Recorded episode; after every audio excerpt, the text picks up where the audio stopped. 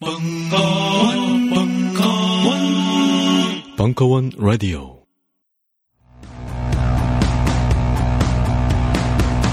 (2013년) 벙커원 북페스티벌 이것이 진짜 도서전이다. 제2회 인문사회과 출판사들이 엄선한 책들의 향연 그리고 대한민국 대표 석학들의 2박 3일 릴레이 특강 강수돌, 김수임, 이정우, 김동춘, 오강남, 김희준, 정태현, 사회, 경제, 역사, 철학, 과학, 종교 각 분야의 대가들이 여러분을 만나러 옵니다. 청춘이 묻고 석학이 답하고 출판사가 북돋는 이것이 진짜 도서전이다. 제2회 2013년 10월 11일 금요일부터 13일 일요일까지 자세한 내용은 벙커원 홈페이지를 참고하세요.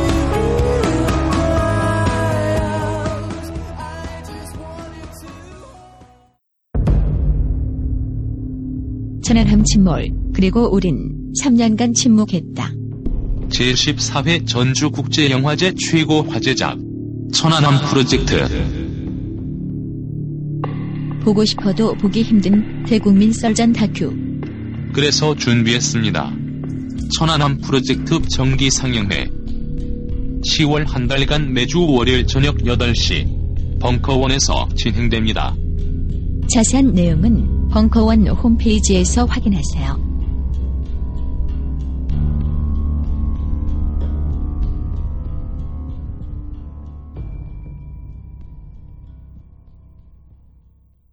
벙커원 특강은 평산네이처 아로니아진, 주식회사 사이들의 소다 스파클, 아틱폭스 플라즈마 치약, 주식회사 이소닉 볼펜형 녹음기 PCM007과 함께합니다.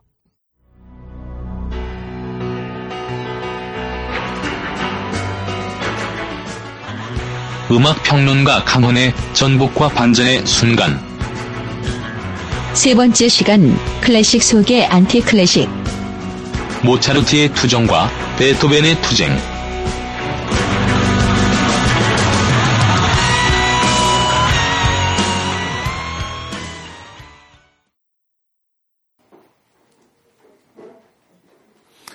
궁정사회의 시민음악가라는 말이 뭐냐?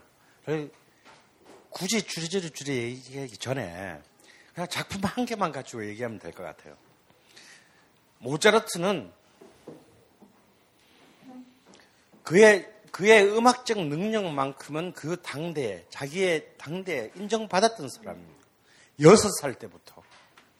그럼 이미 여섯 살 때부터 글자 그대로 신동이라 불리면서 유럽의 모든 왕가들을 순회 연주를 했어요. 아버지 레오폴드 모차르트의 손에 이끌렸어. 굉장히 폼나는 것 같았지만 사실 그 내막은 끔찍한 것이었습니다. 어쩌면 모차르트가 35살밖에 살 수 없었던 것은 그가 6살 때부터 12살 사이에 다닌 그 순회 연주 때문이었어요. 그때 뭐 떼제배가 있었겠어요. 뭐 어? 뭐 했을까? 그저 마차 타고 그 전유를 돌아다니면서 어린애하고 지 누나 난내를 모차르트까지 싣고 다녔습니다. 그래서 그런 이미 10살이 되기 전에 몇 번 죽을 뻔해요. 그런데 이 국왕 앞에서, 귀족 앞에서, 교황 앞에서의 연주는 빛 좋은 괴살구였어요. 왜냐? 전부 이 어린 요정과 같은 소년을 칭찬했어요. 너무 이뻐했어요. 영국왕 조지 2세는 하이 하고 이렇게 산책에서 만나서 손도 흔들어주고 부르봉 왕가의 루이 왕조는 같이 밥까지 먹었어요. 합스부르크가의 철의 여, 여, 여, 여왕했던 마리아 테레지아는 무릎 위에 앉히고 자기 왕자 공주들이 입는 옷을 지어서 이 남미한테 입혔어요. 게다가 바티칸의 교황은 무려 이 꼬맹이한테 폰이라는 귀족의 자기까지를 내려줬어요. 근데 이들한테 필요한 것은 뭐였다? 돈이었다라는 거야. 그런 게 아니고. 이런, 이런 순회연주의 비극은 뭐냐면 저 사람이 얼마 줄지를 주기 전에는 모른다라는 거지. 그리고 언제나 받는 돈은 아버지 레오폴드가 생각한 돈보다 언제나 반 이하였어요. 그래서 이걸로 이들은 밥을 먹고 마차를 대여하고 숙소를 정하고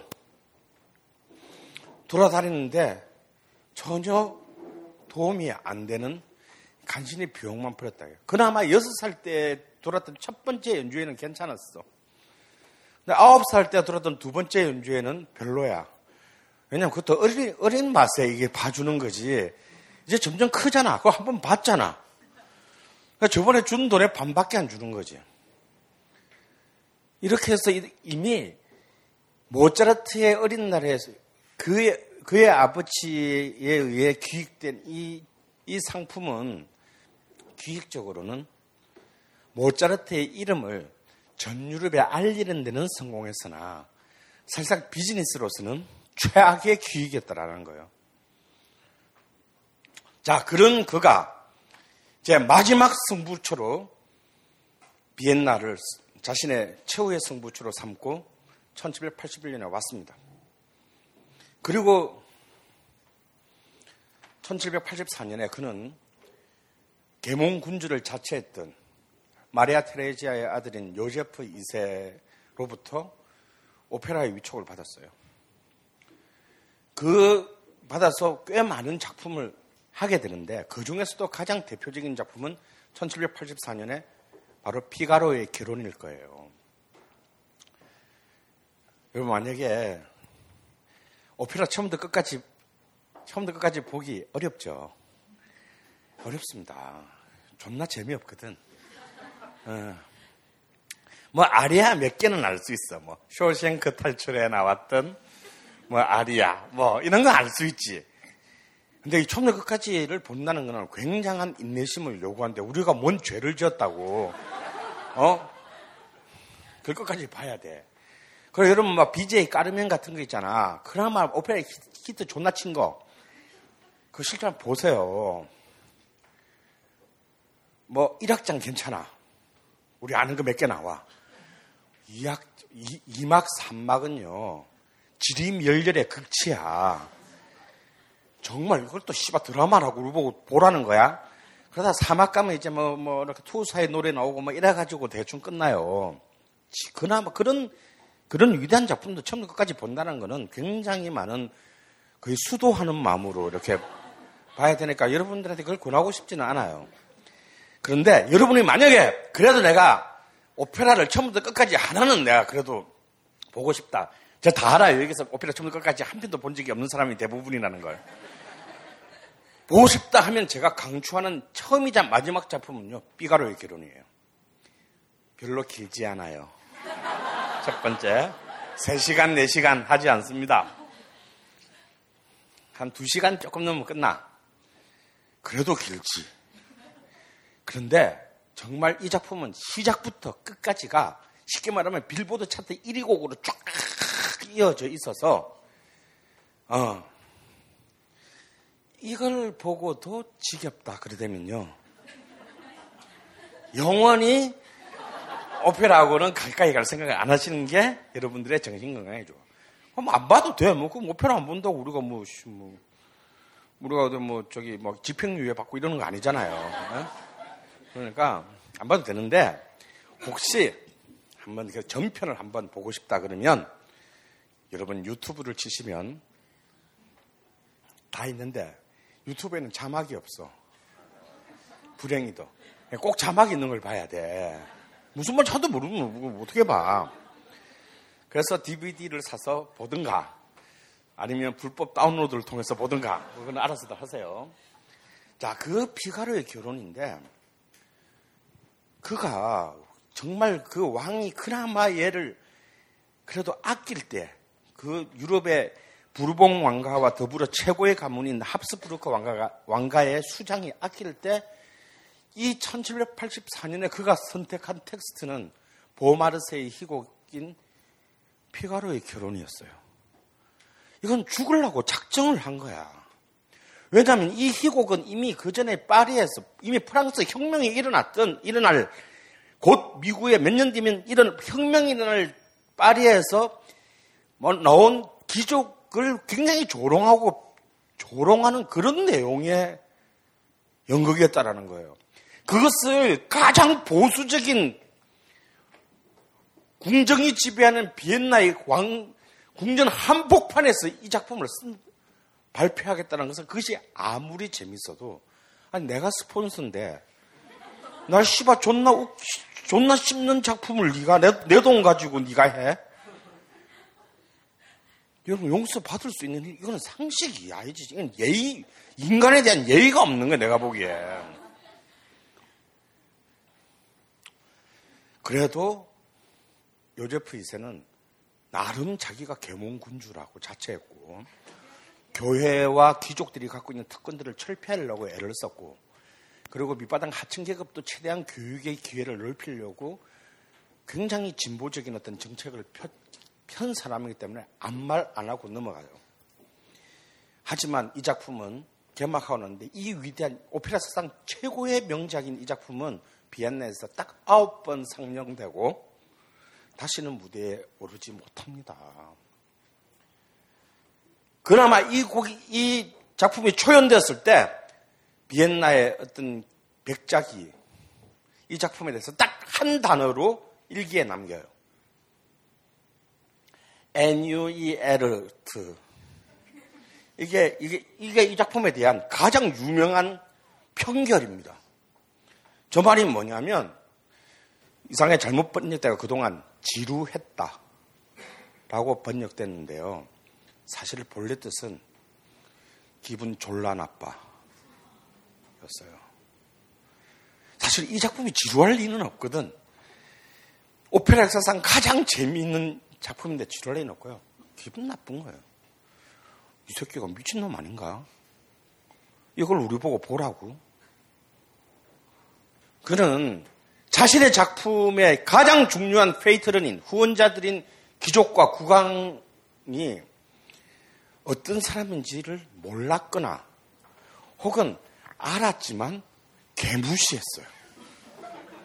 이것이 모차르트의 비극의 출발입니다. 이로부터 3년 뒤에 그는 한 발짝 더 나아간 그렇지만 그의 작품 사상 가장 위대한 오페라를 무대에 올려요. 그것은 바로 돈 조반니입니다. 자, 이거는 제가 말을 할 필요 없이 이 위대한 오페라의 서곡이 딱 끝나자마자 바로 첫 장면을 여러분들한테 보여드릴게요. 돈 조반니의 첫 장면 설명. 돈 조반니는 기사장의 딸인 돈나 안나를 겁, 탈, 하러 기사장의 집에 숨어든다. 돈 조반니의 하인인 레포렐로는 주인을 위해 망을 보며 자기 신세를 한탄한다. 돈나 안나의 강한 저항으로 돈 조반니의 시도는 실패하고 딸을 지키러 나선 기사장은 돈 조반니와의 결투를 통해 죽게 된다. 돈 조반니는 레포렐로를 끌고 도주하고 돈나 안나와 그녀의 약혼자인 돈 오타비오는 범인을 찾아내어 복수할 것을 맹세한다.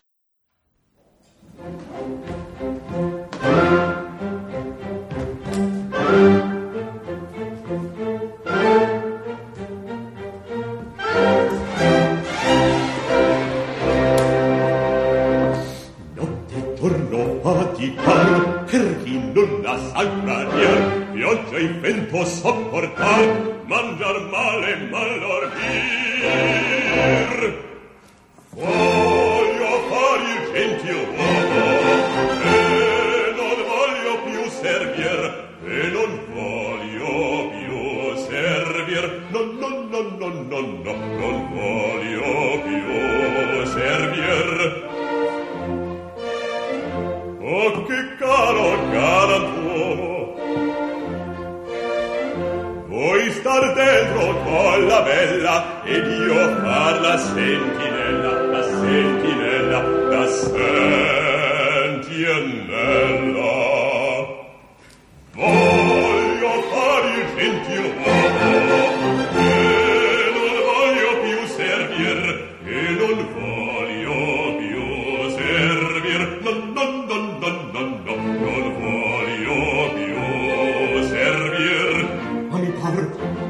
Venga tempo, ma mi par che venga attenti non mi voglio far sentire non mi voglio far sentire non mi voglio far sentire no no no no no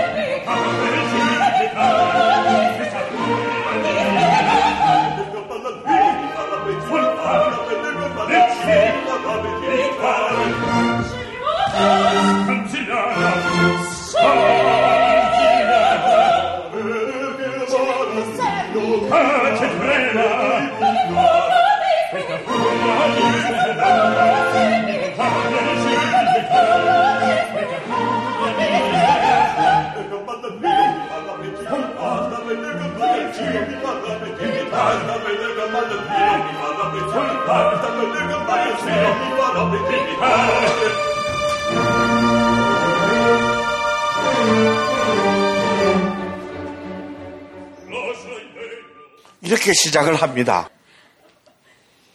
우리가 상상하는 것보다 훨씬 과격한 오프닝이죠. 그런데요, 이 작품은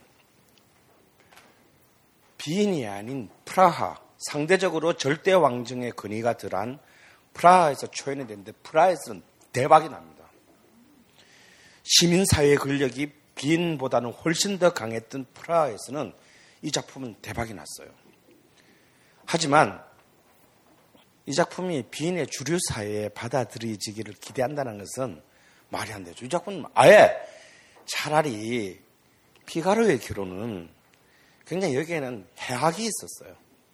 그나마 유쾌함, 그냥 조금 IQ 75 이상만 되는 기족이면, 음, 뭐, 좀 재밌네. 뭐, 이렇게 정도는 해줄 수는 해악이 있었지만, 어, 그라지, 어, 희비극인 돈 조반니는 이거는 웃기려고 만든 게 아니에요. 굉장히 내놓고 진지하게 앞에 들여다 놓고 얘기합니다. 자기의 주인인 돈 조반니 귀족은 또 어떤 여자를 후리고 있고 자기는 그 앞에서 망을 보면서 아 씨발 귀족은 너무 좋겠다. 나도 노릇은 더 이상 싫고 귀족이 되고 싶다. 라고 얘기하는 이렇게 내놓고 당대의 계급적 질서에 대해서 계급적 질서를 부인하는 이런 것을 궁정에서 허용되리라고 기대한다는 것은 망상에 가까운 일이죠. 모차르트가 오페라를 쓰는 그런 음악가가 아니고 괴테 같은 작가였다면 얘기는 달라질 수 있어요.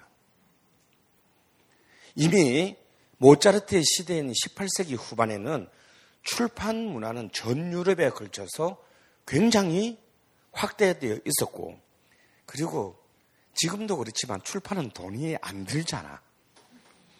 그래서, 그리고 독서 시장만 있으면 자신의 바로 시장의 지지에 의해서 내가 굳이 나를 후원해주는 귀족이나 왕이 없더라도 쓸 수 있는 것이, 작품을 만들 수 있는 게 문학이고 철학이었다 이겁니다.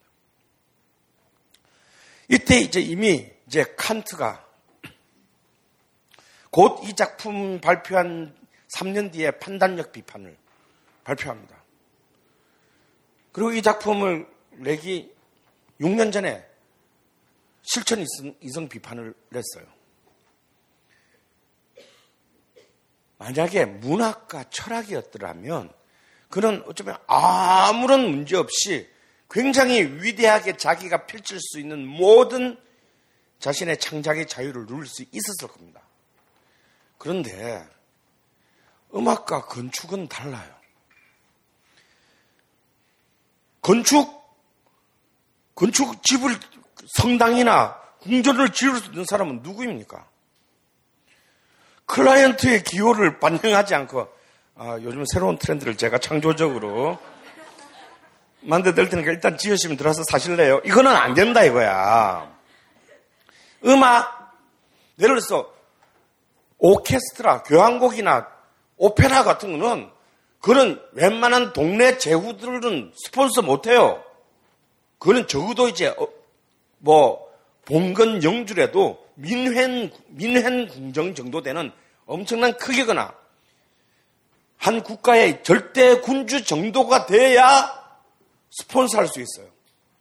아니지 그보다 작은 피아노 소나타나 이런 독주곡도 사실은 시장이 있나? 내가 이거 연주하면 누가 와서 티켓 끊어서 사주나요?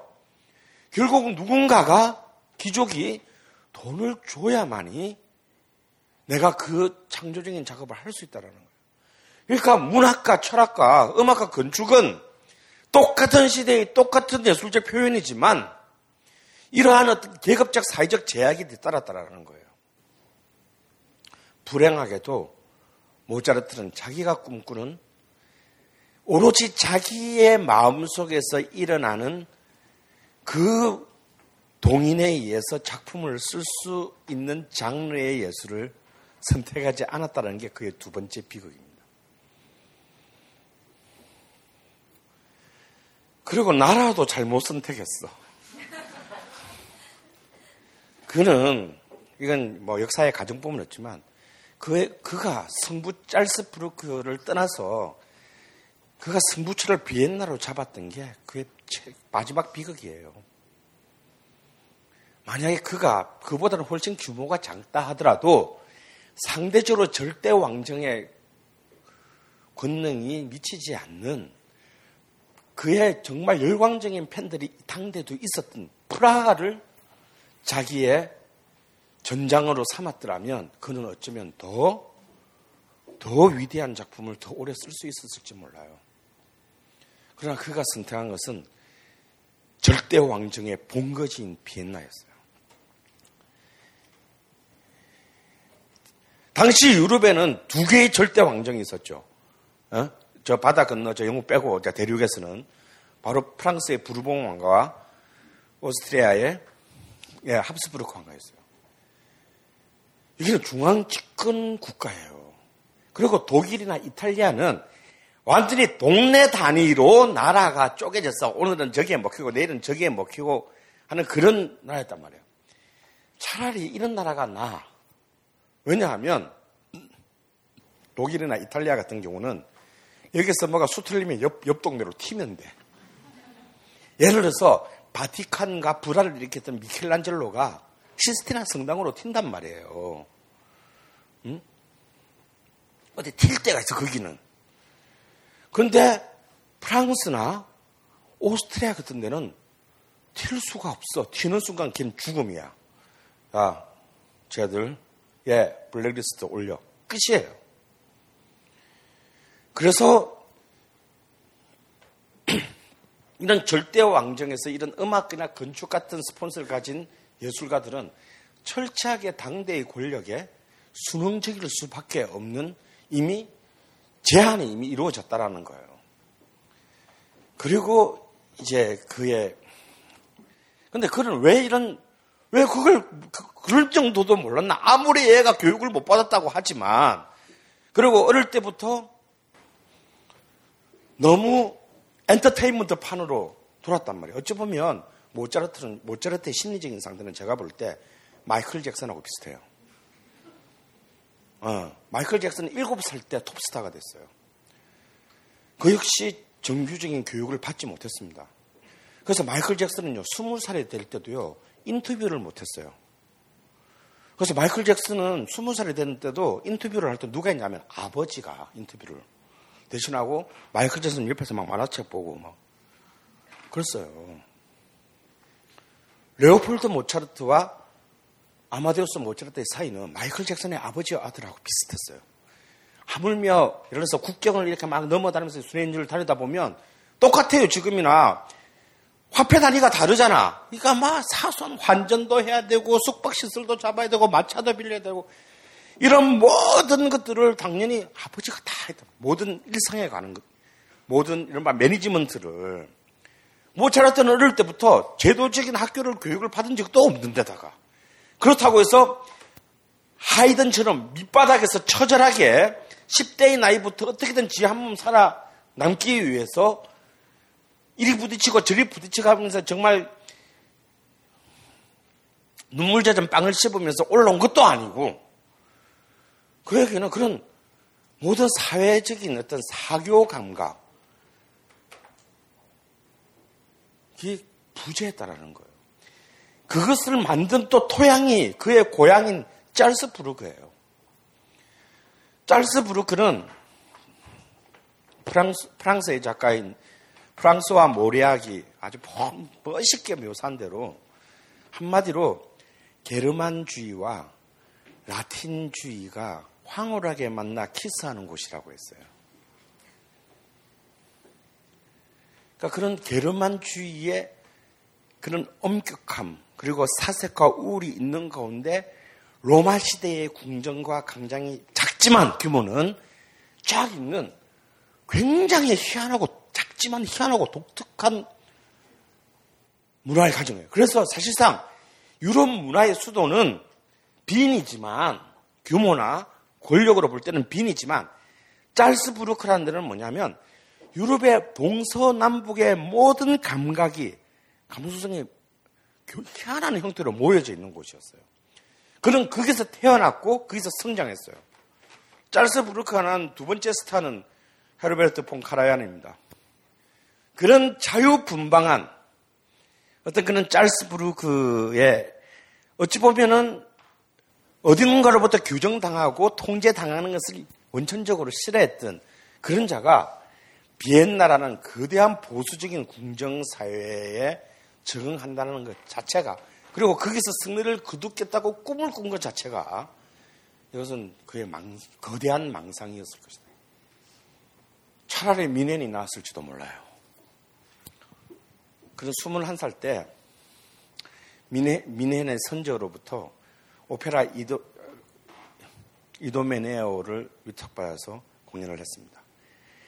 그가 짤스부르크의 말도 안 되는 오르가니스트라는 진짜 한직을 맡고 있으면서 6주간의 휴가를 청원해가지고 뮌헨으로 달려가서 미친 듯이 작업을 했어요. 좋은 평가를 받았어요.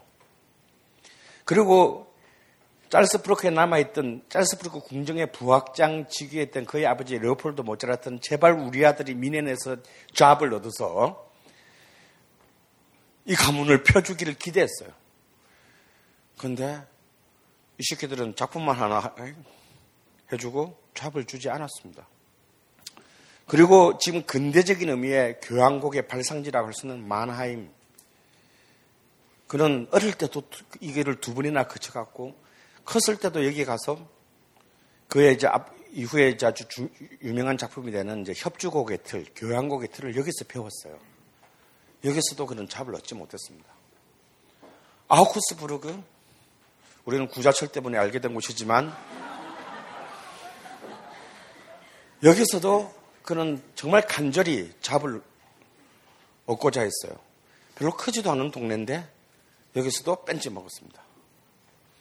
그리고 정말 그가 정말 꿈꾸는 것은 파리였어요. 왜? 루이 왕도 날 좋아했는데. 응? 루이 왕도 날 이뻐했는데.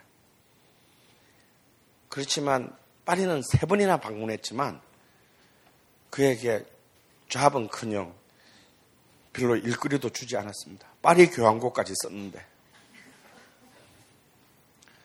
1778년에는 그의 어머니가 여기서 사망합니다. 이제 아버지가 늘 자리를 비울 수 없으니까 어떨 때는 이제 엄마를 옆에 붙였는데 모차르트 엄마가 파리에서 결국 병을 얻어 사망해요.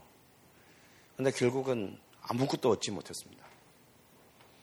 로마. 그래도 로마는 그래도 좀 이 어린 신동에게, 청년에게, 소년에게 관대해서 그가 첫, 첫 번째 오페라를 로마가 위촉해서 발표를 했어요. 그래서 막 고기도 쓰다, 이걸 머리도 쓰다듬어 주고 막 취업은 해줬지만 아무 일도 맡기지 않았습니다. 이 로마에 있으면서 이 오페라 작업을 하면서 모차르트는 자기 작품보다 더 많은 양을 편지 쓰는데 할애했거든요. 끝없이 편지를 썼어요. 자기 아버 떨어져 있으면 아버지한테도 편지 쓰고 막 자기 여동생한테도 아, 누나한테도 편지 쓰고 뭐 엄마한테도 편지 쓰고 친구들한테도 편지 쓰고 뭐 옆집 사는 누나한테도 편지 쓰고 막 그런 편지 쓰는데 그때 이 로마에 체제할 때 아버지랑 짤스부르크 아버지랑 서신을 매번 왔다 갔다 해요. 야 아직 아무 소식이 없니? 응? 근데 결국 잡을 얻지 못해요. 물론 여기서 그는 산마르티니 같은 또 근대적인 교향곡의 토대를 낳는 작곡가 아저씨들을 만나서 많은 걸 배우긴 했어요. 하지만 그 가족 모두의 꿈이었던 우리 아들이 빨리 출세해서 이 가족을 다 불러주기를 기대하는 이 빨리 이 촌동네 찰스부르크를 짤스부르크를 떠날 수 있는 그 소식은 만들지 않았습니다. 피렌체 역시 굉장히 곧 뭔가를 줄듯 줄듯 했으나 이 메디치의 후예들은 또 역시 이 천재에게 아무런 기회를 주지 않았습니다. 나폴리 마찬가지였어요. 런던 왕 앞에서 그렇게 난리를 쳤는데도 불구하고 무려 하이든한테는 엄청난恩전을 베풀었으면서 나중에 그래서 하이든은 런던 에서 잘로몬 런던의 흥행업자인 잘로몬의 위촉을 받고 무려 12곡의 교향곡을 런던에서 발표하는 영광을 누려요. 런던은 문화적으로는 비엔나나 파리보다 떨어져 있었지만 산업혁명을 이끌고 가는 신흥 부르주아의 도시였기 때문에 이 음악 시장은 가장 완벽했어요. 그래서 핸델이 일단 먼저 한참 전에 가서 성공을 거두었고 그 뒤에 하이든이 가서 성공을 거두었습니다. 그리고 모차르트와 베토벤 모두 런던 시장에 가서 성공을 거두는 꿈을 꿨지만 둘 다 런던 근처도 못 가보고 죽었어요. 물론 베토벤은 그래도 좀 나은 게 베토벤이 죽고 난 뒤에 아, 살아있을 때인 1820년대에 런던 피라모닉 협회는 베토벤의 교향곡을 그 10년 동안 무려 60회나 프로그램에 넣었어요. 하지만 베토벤은 가보지 못했습니다. 가기는 이미 이제 죽을 때가 다 돼가지고 갈 수가 없었어요.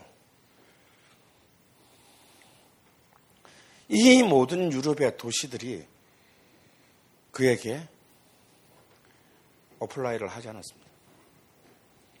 그래서 그는 21살의 나이에 결국 21살 때까지 여기를 다 돌아다닌 거예요. 몇 번씩. 한 번도 아니고. 그렇지만 결국 얻지 못하고 좌절합니다. 그리고 결국은 다시 짤스부르크로 돌아와서 굴욕적으로 궁정의 부오르가니스트가 돼요. 그런데 문제는 이 짤스부르크의 대주교 콜레, 라도 이름도 콜레라도야. 시키가 문제였다 이거야. 작아도야. 돈, 돈은 좀 작게 주더라도 이때 예술가들의 음악가들의 문제가 뭐냐면 음악을 진짜 좋아하거나 음악을 진짜 잘 아는 주인을 만나면 좋은 작품을 쓸 수 있어. 바하가 캡텐 시절에 그랬듯이. 근데 음악을 무슨 뭐 정말 그 어, 미나토판에 흑살이 껍데기처럼 많은 놈 밑에 잘못 걸리면 아저씨 밥 먹는데 소화도 안 되게 뭐뭐 막 이렇게 복잡해 뭐 이런 소리를 듣는단 말이야. 그리고 이렇게 옆 동네 그 내가 초대받아서 갔을 때 그쪽에는 뭐 밥 먹는데 너 잘하던데 넌 그렇게 못하냐? 뭐 이런 거 있잖아요. 왜. 근데 이 콜레라도 이 대주교가 아주 이게 이게 이렇게 인간성이 나쁘다기보다는 그런 거죠. 이런 놈을 못 보는 거야. 그래서 아주 사사건건 모차르트를 못 살게 굴었어요. 그래서 모차르트는 또 거기다 대고 그래서 또 그냥 대놓고 개겼습니다.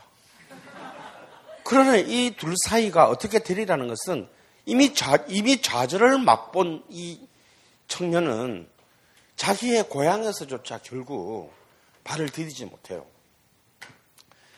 결국 81년에 25살 때 아까 말한 민헨에서의 청탁이 왔을 다시 또 청탁이 왔을 때 그의 간 김에 안 돌아가요. 6주간의 휴가를 얻어서 갔는데 일부러 안 돌아가는 거야. 그러니까 이제 아버지가 난리가 났죠. 왜 아버지는 중간에서 입장이 곤란하잖아. 아, 우리 애가 저기 대주교님한테 계기를 하고 한 게 아닙니다. 어, 이게, 규모가 작다 보니까 월급도 막, 막 연체되고 그런, 연체가 아니라 그걸 뭐라 그러지? 체불되고 그러는 거죠. 음. 그런 상황에서도 안 들어가고 기겼어요. 그래서 이때 콜레라도 대주교가 화가 굉장히 납니다. 아니, 이런 개자식 있나. 그래서 이제 이 콜레라도 대주교가 이제 비엔나로 가는 일이 생겨서 갔을 때, 야, 너, 돌아가지 말고 너 빨리 비엔나로 튀어와. 그래서 이제 모쪼라도 마지못해 그때서 비엔나로 가서 콜레라도 대주교를 만났는데 이 콜레라도 대주교의 이제 시종장이 아르코 백작이라는 사람이었어요. 그러니까 아르코 백작이 계속 설득을 해요. 야, 너 그렇지. 너더 이상 계기면 너 진짜, 너 진짜 좆되는 거야. 어? 너 이 바닥에 매장돼. 그러니까 그냥 가서 조용히 월급 받고 살아. 그게 했는데 이 아르코 백작에게 끝까지 자기는 가지 않겠다. 난 더 이상 이런 대우를 받고는 참을 수가 없다. 그럼 어떡할 건데? 비엔나에서 내 인생을 쇼부 보겠다. 날 붙잡지 말아다. 근데 아르코 백작은 굉장히 극진하게 몇 번이고 설득을 해요. 너 비엔나가 어떤 줄 아냐?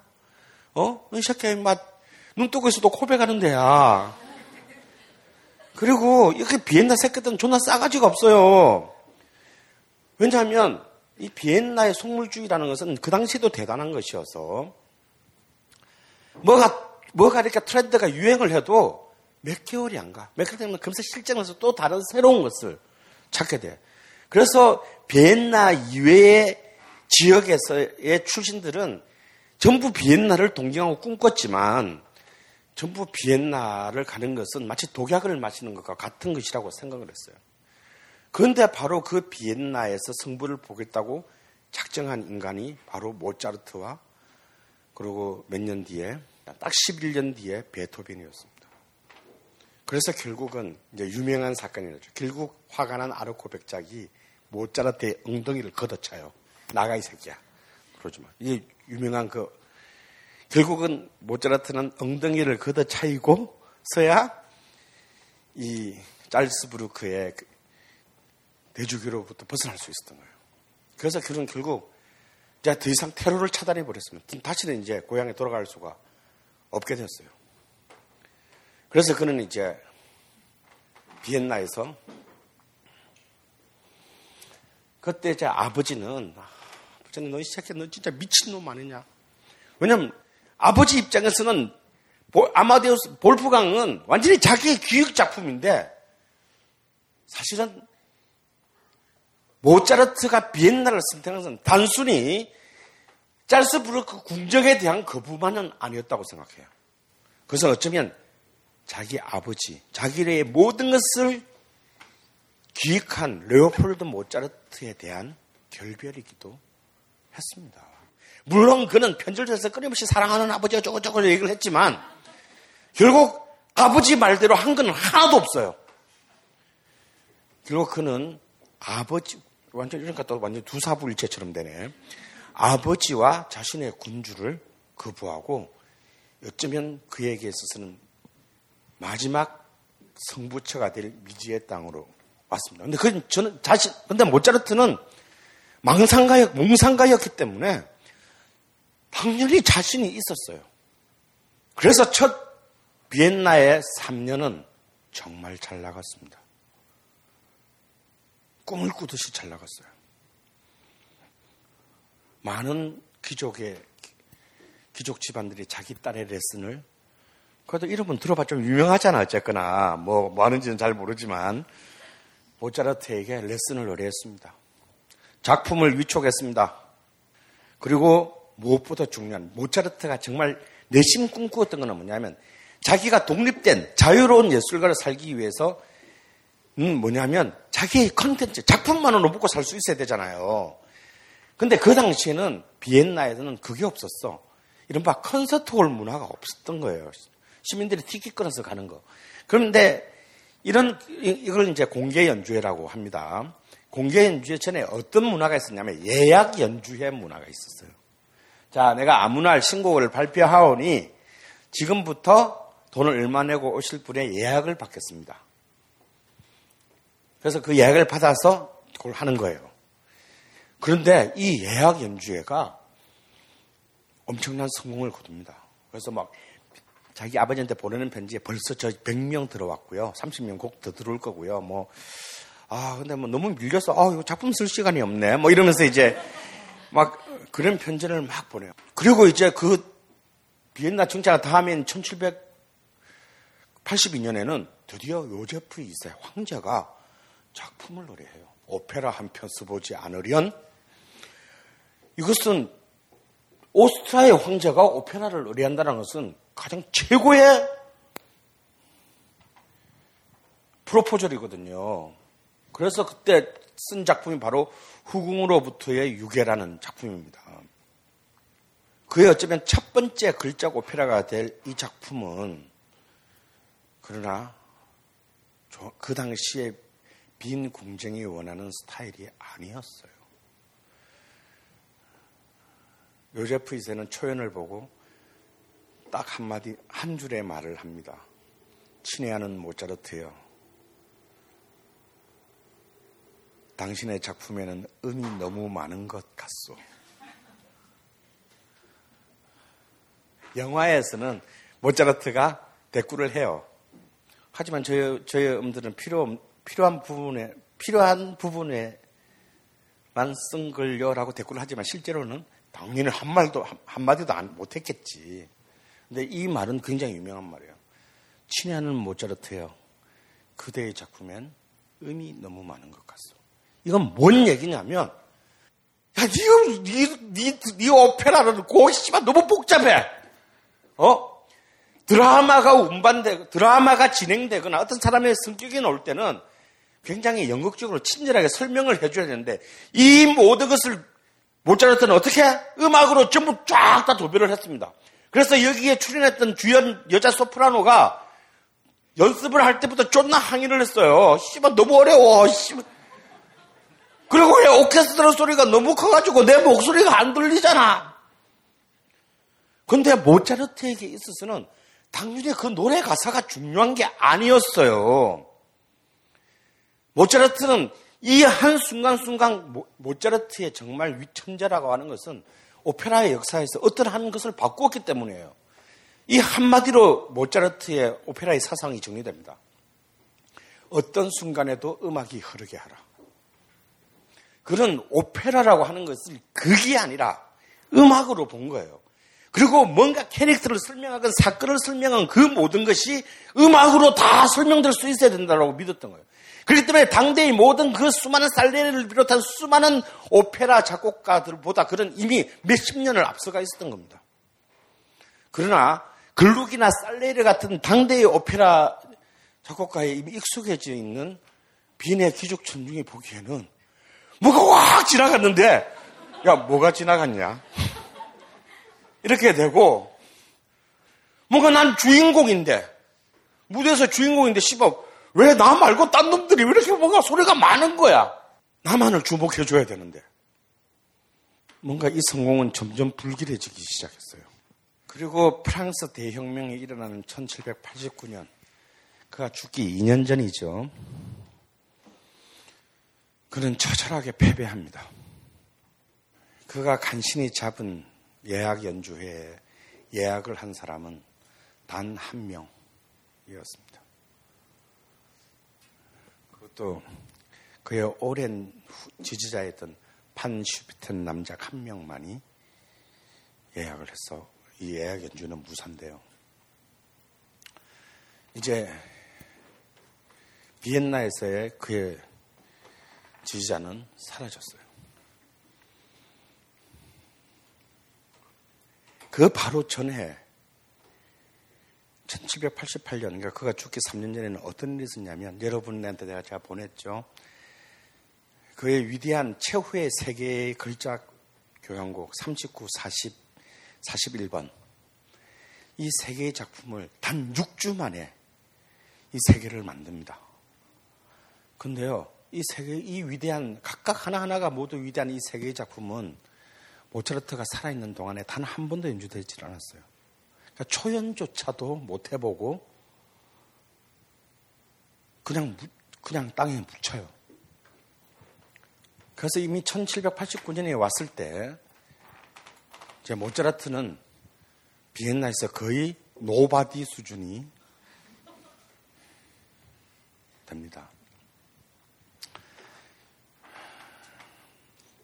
이때 이제 모차르트는 또 끊임없이 편지를 써요. 그 여러분이 들었던 40번 교향곡을 그 마지막을 쓰는 날도 미카엘 푸흐베르크라는 아, 유태에게 프리메이스 자신을 프리메이슨으로 인도한 그 친구에게 편지를 써요. 이, 이 미카엘 푸흐베르트는요 그냥 아무것도 아닌 사람인데요. 어떤 돈 많은 미망인하고 결혼해가지고, 근데 그 미망인이 일찍 죽었어. 모든 남자들이 꿈꾸는 삶이잖아요. 바로 그 사람이야.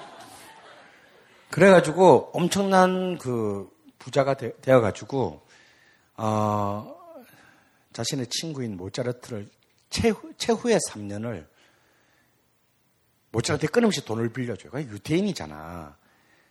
그러니까 이 사람이 딴 사람한테는 돈 빌려주고 절대 관대하지 않았는데 모차르트한테는 빌려줘봐야 다시는 돌아올지 않을 것이라는 걸 알면서 끊임없이 돈을 빌려줍니다. 근데 이제 모차르트 돈을 빌리는 방식이 독특했어요. 꼭 편지를 써. 매일 보는데, 얘들 매일 밤이면 보는데, 밤에 편지를 썼어요. 친애하는 친구요. 뭐, 이러면서 이제, 당신이 엊그저께 빌리는 돈에 대해서 고맙다라고 말하기도 전에 다시 미안하다는 말을 해야겠네. 뭐 이러면서 이제. 그러면 남을 통해서 편지 다음 아침에 가. 근데 푸베어트는 또 그 돈을 직접 안 줘. 또 누구를 통해서 돈을 보내. 그 그날 저녁에 또 어디선가 만나 둘이서. 그래서 어, 이 푸베르트는 푸베르크는 모차르트가 난그 이듬해인 1792년에 귀족이 돼요. 돈 주고 사가지고. 어, 그리고 25년간을 더 살다 죽습니다. 근데 얘도 죽을 때는 거지가 돼. 그러니까 막, 그러는 이제 이미 처음에 자신이 비엔나에 왔을 때 성공할 거라고 북돋아졌던 귀족들은 싹 다 사라지고 거예요. 근데 또 모차르트가 낙담할 수밖에 없는 이유가 뭐냐면 모차르트 또래에 모차르트를 지지했던 친구들 그룹이 있었는데요. 거의 모차르트, 뭐 사실 모차르트만 요절한 게 아니야. 그 친구들 그룹이 다 모차르트 전에 다 죽거나 비슷하게 죽어요. 어, 바리신이라는 굉장히 정말 괜찮은 의사가 있었어. 모차르트는 이미 1785년에 큰 병에 걸려서 죽을 뻔했는데 두 번이나 애를 살려준 사람이야. 근데 돈 조반니가 초연될 때 걔가 초연하기 전날 죽어요.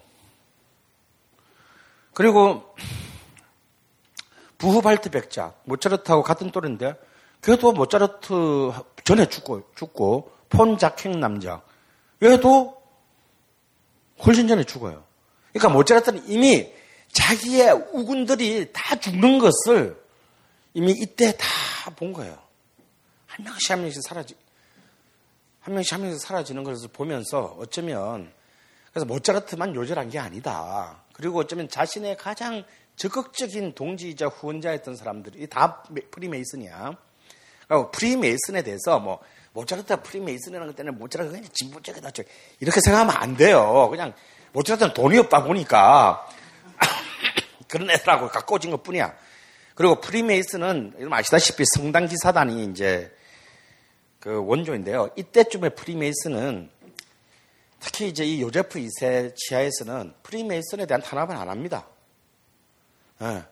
나는 사고만 치지 말고, 어, 그냥 알아서 활동해. 물론 이제 요제프 2세가 죽고 난 뒤에 레오폴드 2세 체제로 가면은 이제 프리메이슨들이 다시 이제 그 막 비밀 경찰들이 막 처형하고 막 그러긴 하지만 이때는 별로 그렇게 안 했고요.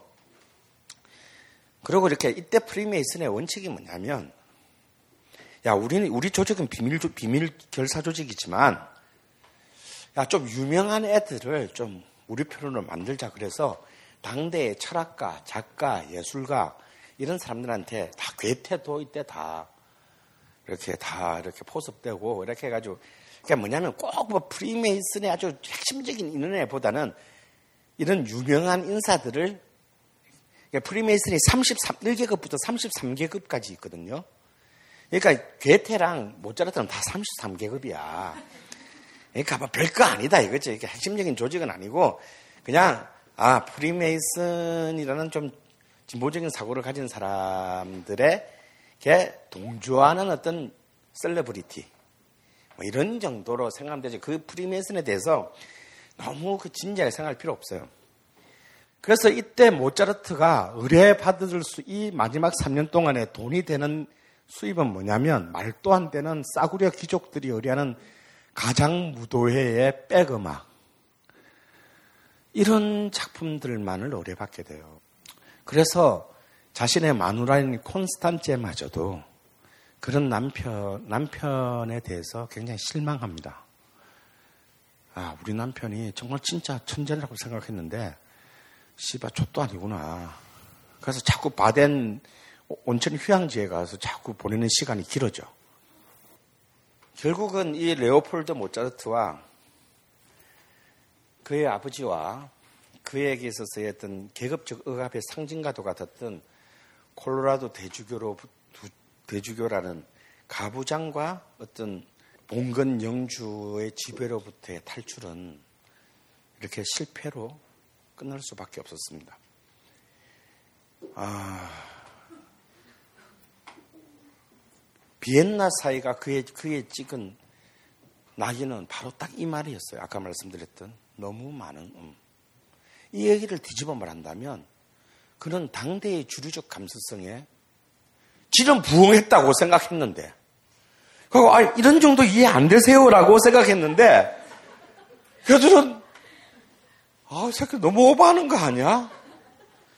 라고 결국 받아들이지 못하다. 이 단순히 철학적인 문제가 아니었다라는 거예요.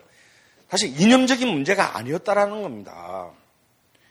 모차르트의 텍스트는 자기가 그토록 소망했던 당대의 주류 질서로부터의 존경을 얻어내기에는 너무 엉뚱한 방향에 가 있었던 거예요. 그런데 모차르트 안에 모차르트는 비엔나에서 자유예술가의 꿈을 가졌고 첫 3년은 성공하는 듯 했어요. 하지만 모차르트가 베토벤하고 다른 점이 있었어요. 그것은 뭐냐면 모차르트는 자기가 자기를 그렇게 억압하는 귀족의 사회를 부정한 게 아니고 그 귀족들이 자기에게 귀족과 같은 동등한 대우를 해주기를 바랬던 거예요. 나는 이렇게 지니어스한 사람인데 내가 비록 귀족이 아니더라도 나하고 나 정도 재능이면 너희들이 충분히 동등한 대접을 해줘야 되는 거 아니야. 이것이 자유예술가를 꿈꾸었던 모차르트의 이율 배반이었어요. 그는 하물며 교황이 자기에게 폰이라는 기사 자격을 분명히 내려줬어. 근데 그걸 비엔나에서 사용하지 않았습니다. 살레리 앞에 궁정악장이었던 글루크는 글루크도 폰이라는 기사 그보다 어쩌면 모차르트보다 낮은 자기를 받았을 거예요. 근데 그 새끼는 어디 갈 때마다 폰 글루크입니다. 하고 그 폰을 가지고 하다 20년을 울고 먹었어. 그런데 모차르트는 교황이 직접 하사한 기사 자기를 평생 단 한 번도 써먹지 않았어요.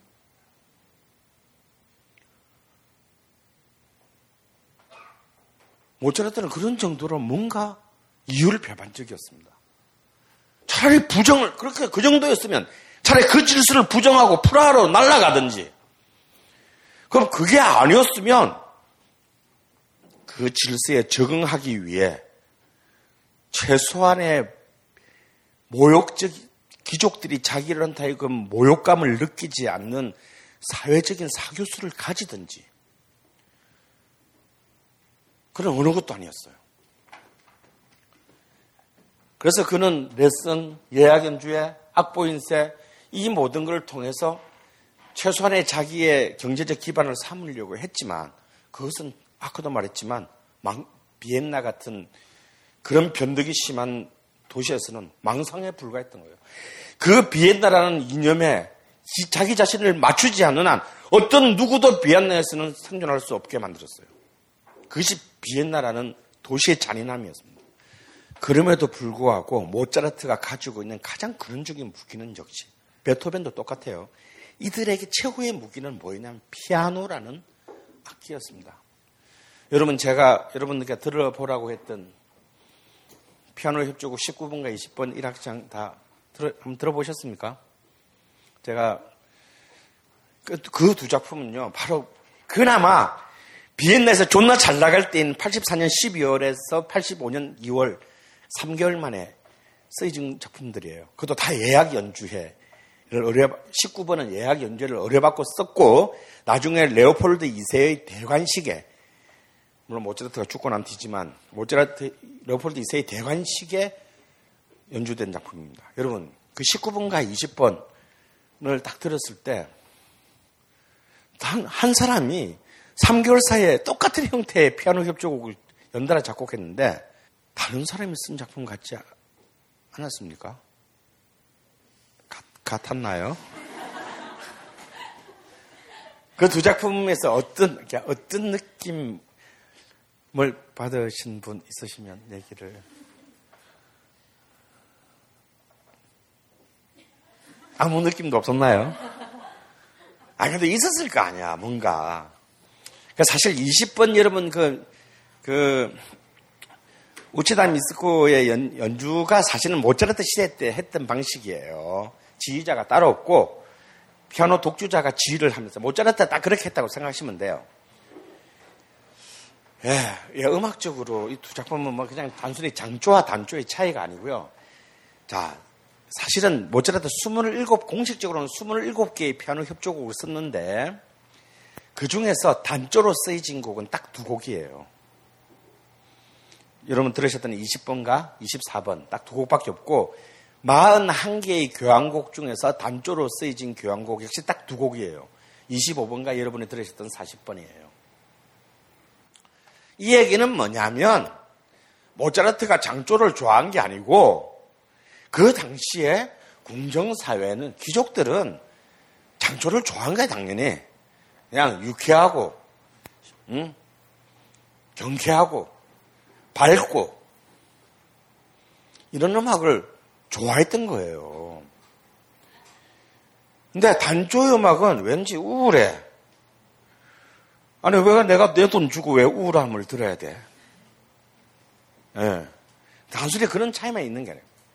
근데 단순히 이런 차이만 있는 게 아니라 제가 어떤 다른 강의에서 어떤 저기 뭐야 광고 그 카피라이트들 강의에서 이두 개를 들려주고 그냥 그냥 현장에서 들려주고 아 이 차이가 어떻게 느껴지냐라고 했더니 역시 카피라이터들답게 아직도 그 어디 가서 많이 써먹는데요. 한 젊은 친구 손을 딱 들더니 그런 말을 하는 거예요. 그난 여러분들처럼 이렇게 이미 사전 얘기를 전혀 안 한 상태에서 딱 돌려주 그냥 돌려줬어요. 그랬더니 19번은 먼저 들은 19번은 아 뭔가 통장에 입금을 기다리고 있는 음악 같고 어 20번은 입금을 포기한 음악 같다. 라고 얘기를 했어요. 야, 정말 창조적인 해석이다. 어, 라고 얘기를 했어요. 정말 19번은 뭐냐면, 자, 그때의 고객들이, 클라이언트들이 원하는 게 이거지. 그런데 내가 제일 잘해. 그 당시에 비엔나에만 직업적인 피아니스트가 300명이 있었어요. 그리고 그 피아노를 배우는 학생들이 6천 명이 있었어요. 우리는 모차르트만을 기억하지만, 그리고 그러면 영화 때문에 살레리까지도 기억을 하지만, 얼마나 많은 시장의 경쟁자들이 있었겠어요. 거기서 19번은, 야, 니들이 원하는 시장에서는 내가 최고야를 증명하고자 했던 작품이에요. 근데 바로 뒤에 20번은 예약 연주에도 잡히지 않았고 어떤 귀족도 위촉하지 않았어요. 그 작품은 오로지 자기 자신을 위해 쓴 곡이에요. 자기 자신의 내면을 위해 내면의 고통을 표현한 거예요. 그가 그래도 그나마 자 그 당시 모차르트에게는 너무나 불만족스러웠겠지만 그래도 끝나고 난 뒤에까지를 보면 그나마 자기 인생에 제일 좋았던 정점이지만 이미 그때 그는 예감하고 있었던 겁니다. 아, 박노의 식으로 말하면 이러다간 오래 못 가지. 내가 여기서 얼마나 더 버틸 수 있을까? 그래서 그 작품은 한 번도 그 비엔나에서 연주되지 못했습니다. 그런데 놀라운 역설은 물론 지금도 19분은 연주되기는 하지만 베토벤의 피아노 협주곡 27개 중에서 지금 가장 전 세계에서 많이 연주되는 작품은 바로 그 20번이라는 사실이에요.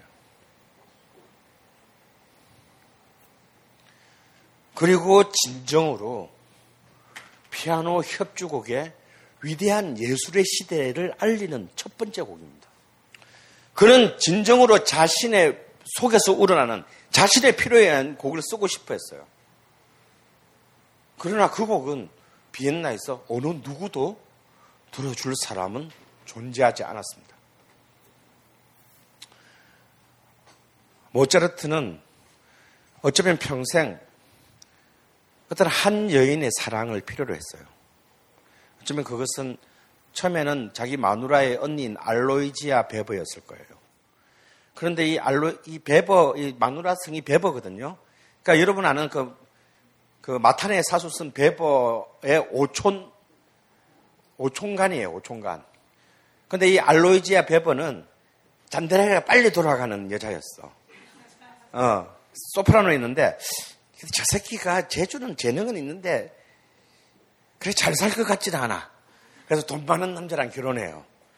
그래서 모차르트는 자기의 첫사랑인 알로이지아 베브랑은 이루어지지 못하고 그의 여동생인 콘스탄체 베브랑 결혼을 합니다. 어쩌면 그는 알로이지아가 됐든 콘스탄체가 됐건 어떤 한 여인으로부터 사랑받고자 하는 굉장히 많은 욕망이 가득했어요. 그런데 이제 1787년부터 이제 그 여인의 사랑이 사라져 갑니다. 자, 콘스탄트도 지치죠. 상대가 안 되니까. 그리고 그가 그토록 원했던 빈의 청중으로부터의 사랑도 이제 더 이상 사라졌습니다. 그리고 그를 지지했던 친구들은 다 세상을 떠나거나 오스트리아, 터키 전쟁터로 다 나갔습니다. 이 모든 것이 사라진 상황에서 모차르트는 더 이상 비엔나에서 버틸 수 있는 동력을 상실하게 돼요.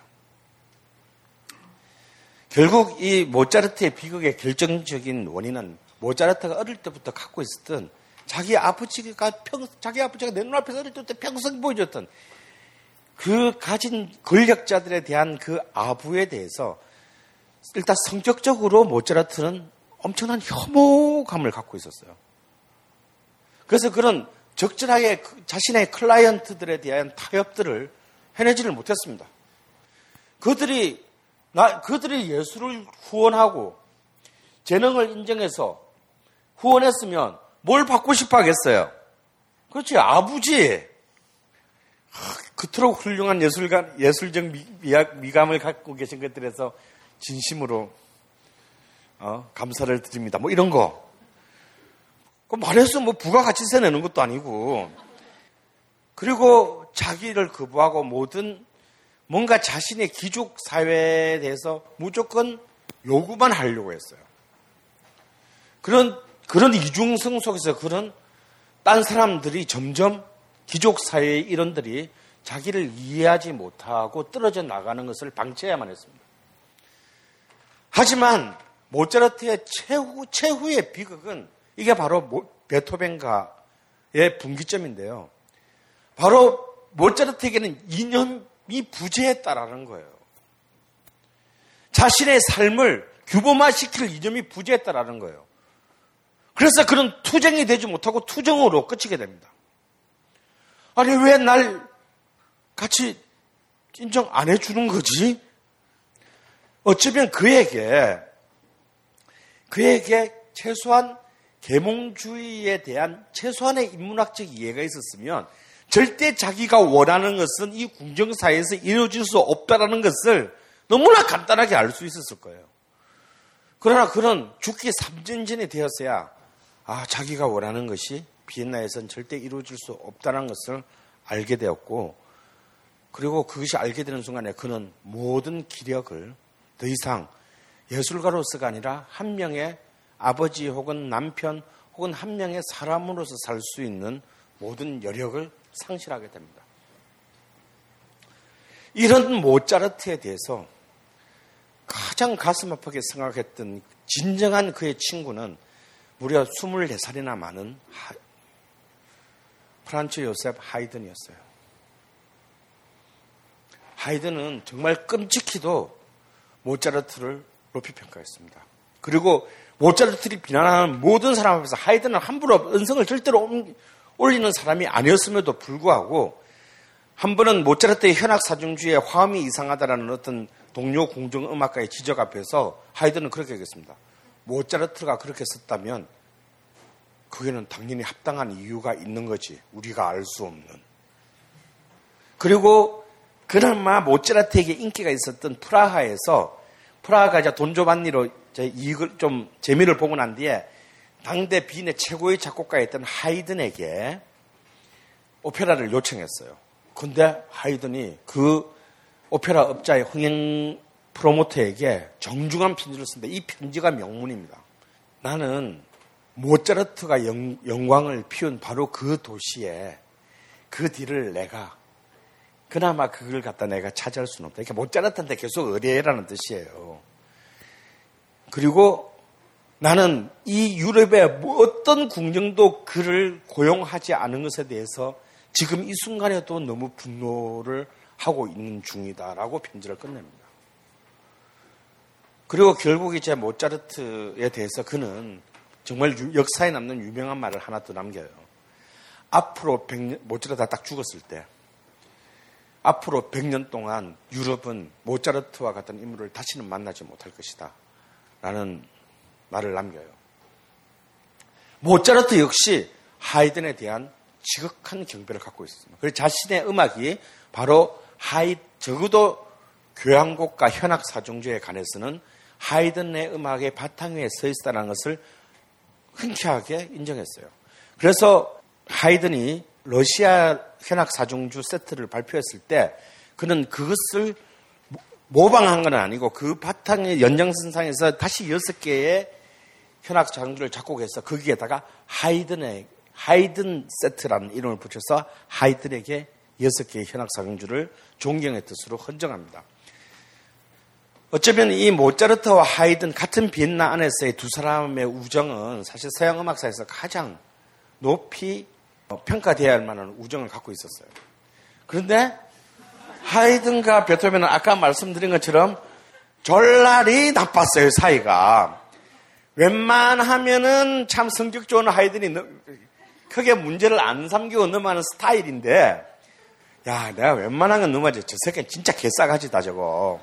그래서 거의 한 20년을 얘기 안 하다가, 10몇 년을 얘기 안 하다가, 하이든이 이제 1809년에 죽어요.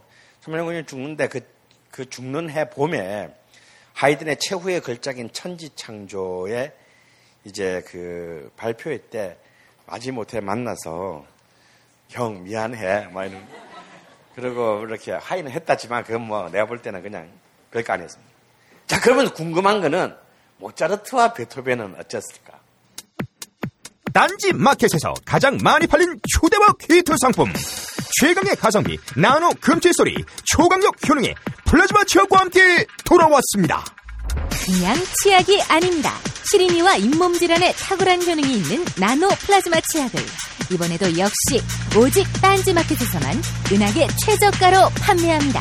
그냥 은하계 최저가가 아닙니다. 판매가 대비 무려 75% 할인된 초특급 가격대로 상품. 거기다 무료 배송까지. 으아. 마치 야동과도 같은 충격적 가격 노출을 딴지마켓에서 지금 바로 확인하세요.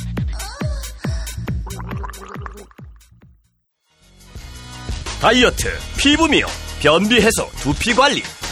이 밖에도 많은 효능이 있지만 짧은 광고에서 탄산수의 모든 효능을 일일이 다 열거하기는 어렵습니다. 결국 탄산수 제조기의 품질과 가격입니다. 주식회사 사이들은 한국식약청에 정식 인증된 탄산수 제조기 소다 스파클 정품을 오직 딴지 마켓에서만 충격적 최저가로 판매합니다. 강력한 성능, 압도적 최저가의 소다 스파클이 딴지스를 후원합니다.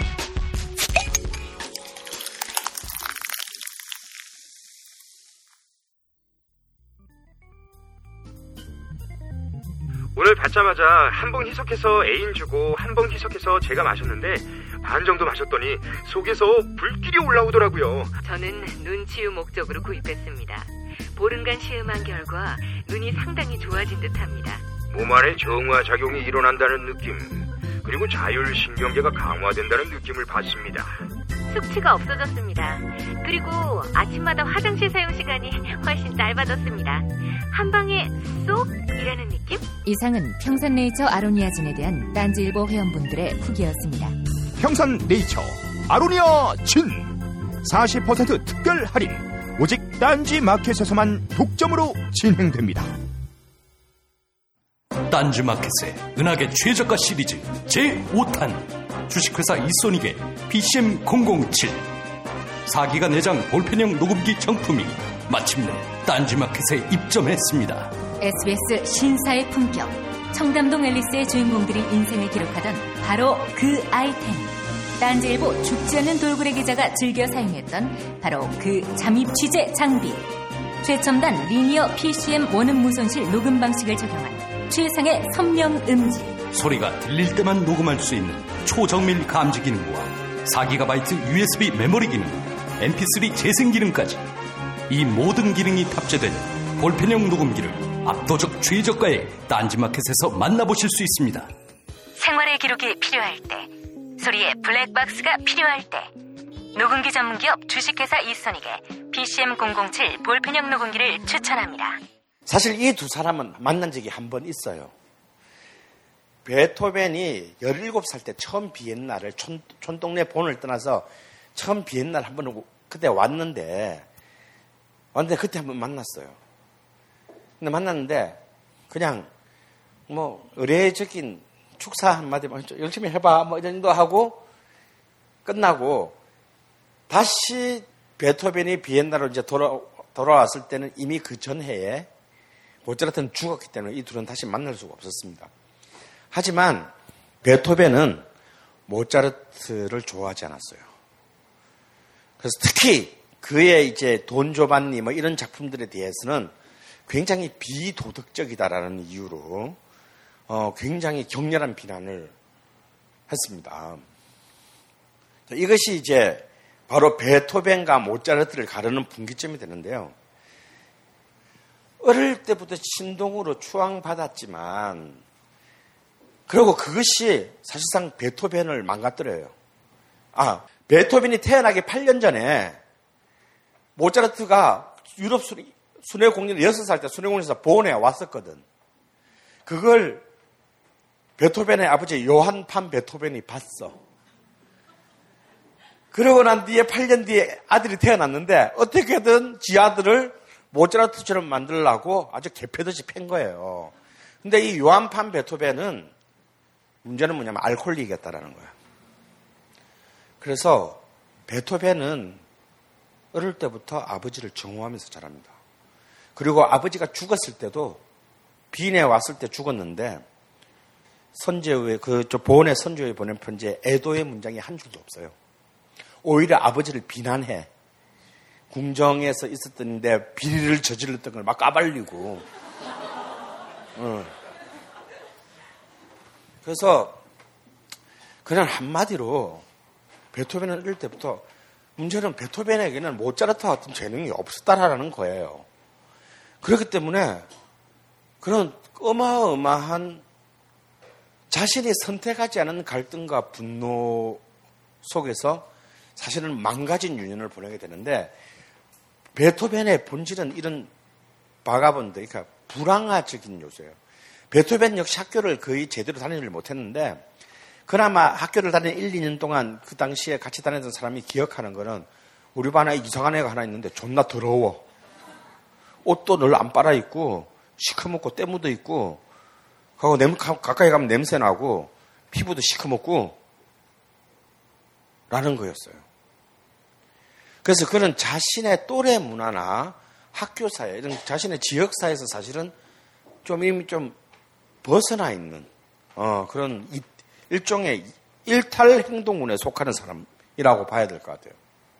그런데 사실은 그리 뛰어난 재능을 갖고 있지 못했던 청년이 21살 때 다시 말해서 1791년 프랑스 혁명이 일어난 지 2년 뒤에 유명한 선언을 합니다. 지원차서. 어, 지원차서. 본에서. 아직, 그러니까 비엔나로 떠나기 1년 전에. 앞으로 나의 음악은 가난한 자의 행복을 위해 기여해야 한다라는 유명한 선언을 해요. 앞에 아마데우스 형이랑 좀 다르죠.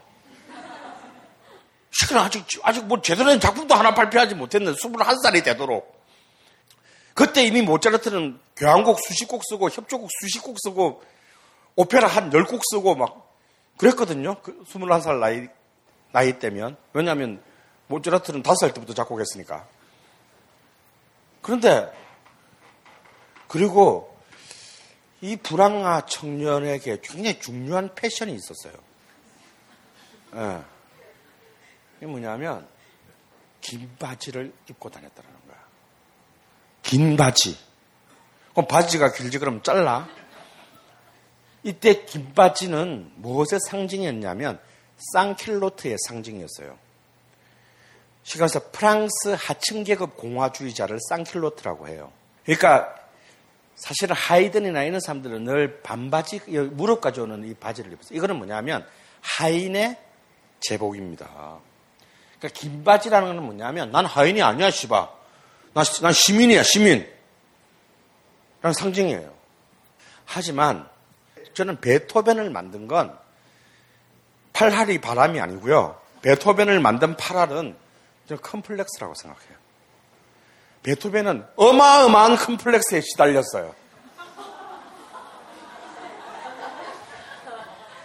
첫 번째로 용모에 대한 컴플렉스. 이건 존나리 오래 갑니다. 이 용, 자신의 용모에 대한 컴플렉스는 오래 가서 사실은 베토벤은 한 번도 결혼을 못 하잖아요. 그리고 막 연애는 많이 했다고 하는데 사실 다 믿, 사실 그 하나하나를 유심히 보면 연애가 아니야. 꼭 안 될 여자한테 가서 집적대다가 그리고 제풀에 그냥 애 안 돼 그러고 나가. 그 여자 입장에서 뭐야 쟤? 뭘 하자는 거야 말자는 거야? 나는 그게 근데 그런 패턴이 계속 반복되거든요. 그러니까 사실은 베토벤의 한 연애는 연애가 아니야. 그냥 해프닝이에요, 해프닝. 근데 똑같은 패턴을 반복해요. 나는 그게 저는 기본적으로 자신의 용모와 그 지병, 귀가 먹어, 먹어간다라는 것에서 오는 컴플렉스에 의한 일종의 이벤트라고 봅니다. 그리고 나이의 컴플렉스가 있어요. 이 나이 컴플렉스는 뭐냐면요. 우리 이런 남자들은 다알 거야. 남자들은 꼴에 군대 가고 이런 갔다 오고 난데 어디 가면 꼭 이상한 데 가면 나이 속이잖아. 나이 많은 걸로. 어, 뭐 그런 분 안 계세요? 음. 근데 베토벤이 나이를 거의 40이 될 때까지 나이를 속였어. 어떻게 속였냐면 어린 걸로. 늘두 살, 세살 깎아서 얘기했어요. 그게 왜 그랬냐면 어릴 때에 자기 아들을 빨리 신동으로 만들어야 되는데 10살이 되어도 별로 늘은 게 없어. 그러니까 너 나가면 7살이라 그래. 어. 그래서 베토벤이 본의 선지호에게 보내는 첫 번째 11살 때 편지가 있는데 아, 14, 사실은 14살이야. 자기가 처음으로 작곡을 했어. 그걸 선제후에게 보내면서 저를 좀 저기 그 세컨드 주자로라도 좀 저 월급 안 주셔도 좋으니까 좀 뽑아주세요라고 보낸 편지에 무려 11살의 나이에 벌써 이런 곡을 저는 작곡했습니다라고 편지를 보내는데 사실 그때 나이가 14살이야. 그 자식은 나이를 같이 막 깎아서 속이면서 이, 근데 이, 이 버릇이 서른 살 때, 서른 몇 살 때까지 가요. 그러니까 이거는 정말 무슨 악성이라고 보기엔 너무 유치한 그런 거예요. 음. 그러니까 이건 뭐냐면 이른바 천재에 대한 열등감 이어서 기인하는. 그래서 어떻게든 자기 나이를 깎아서 비슷하게 가려는 이제 그런 컴플렉스고요. 다음에 출생에 대한 컴플렉스가 있어요. 베토벤은 플랑드르계 독일이네요. 쉽게 말해 요즘으로 치면 벨기에계 독일이라는 건데 이 사실 이게 베토벤의 혈통이 좀, 좀 약간 부정확해. 그래서 어떤 풍문이 있었냐면 루트비 판 베토벤이잖아. 이 판은 폰은 아니지만 이 폰이라는 말에 귀족이라는 것이 알고 있는 독일인들에게는 판이라는 것도 아 얘가 귀족 가게구나라는 것을 착각하게 만들어요. 근데 어떤 풍문이 돌았냐면 당시 프러시아 왕의 베토벤이 사실은 사생하다라는 그런 그런 사실 소문이 오랫동안 있었어요. 죽을 때까지. 그래서 그것이 근데 본인은 자기가 정말 어떻게 사는지 알 본인은 모르잖아. 그렇기 때문에 어떤 출생에 대한 또 컴플렉스가 엄청나게 있었어. 왜냐면 씨발 왜난 진짜 진짜 저, 날 매일 좁히는 저 새끼가 내 아버지 진짜 맞나? 그거 늘, 늘 이렇게 의기소침해 있는 엄마가 정말 내 뭔 죄를 저지를 게 저렇게 의기소침해 있는 것이지? 아니 이 출생으로부터는 컴플렉스가 굉장히 강했어요. 이 출생에 대한 컴플렉스는요 나중에 베토벤의 말년을 지배하게 되는 왜 조카 칼과 칼의 양육권을 둘러싼 비이성적인 자기 남동생의 마누라 그러니까 제수시 요한나에 대한 비이성적인 적대감으로 바뀌어집니다. 그래서 막 어느 정도냐면요. 자기 지 부모도 아닌데 지 동생의 아들인데 멀쩡히 엄마가 살아있는데 그 조카의 양육권을 갖기 위해서 자기 제수씨를 막 장녀 취급 법정에서 장녀 취급을 하고 막 이런 말도 안 되는 짓을 나중에 해요. 이런 것들이 뭔가 오랫동안 베토벤의 내리를 사로잡았던 어떤 출생에 대한 컴플렉스가 자기 그 조카의 양육권을 둘러싸고 이상하게 발휘된 거예요. 사실은 좀 정상적인 사람이 아닙니다.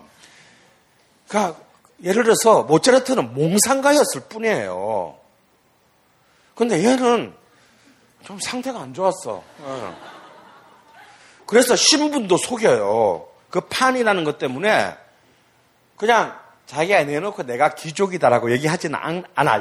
배운 게 있어가지고. 근데 남들이 그렇게, 제 사실 기, 저쪽 본에서는 귀족이었대. 그럴 때 그냥 뭐, 뭐 굳이 부인하지 않고 그냥 이렇게 넘어가서 꽤 베토벤이 오랫동안 비엔나에 거의 죽기 한 몇 년 전까지, 1800년, 한 3, 죽기 3, 4년 전까지 대충 베토벤은 귀족 혈통이다라고 사람들이 알고 있었어요. 근데 이게 어떻게 뽀록 나느냐 하면 그, 그 자기 재수시하고 소송 때 자기가 귀족이랍시고 그때는 귀족하고 평민 재판소가 달랐어요. 그래서 슬그머니 귀족 재판소에서 해. 그런데 요한나가 재심을 청구하면서 사실 제 귀족 아니야. 그래가지고 거기 뽀록 나가지고 하루솔씨 평민재판소에서 이심을 하게 돼요. 어.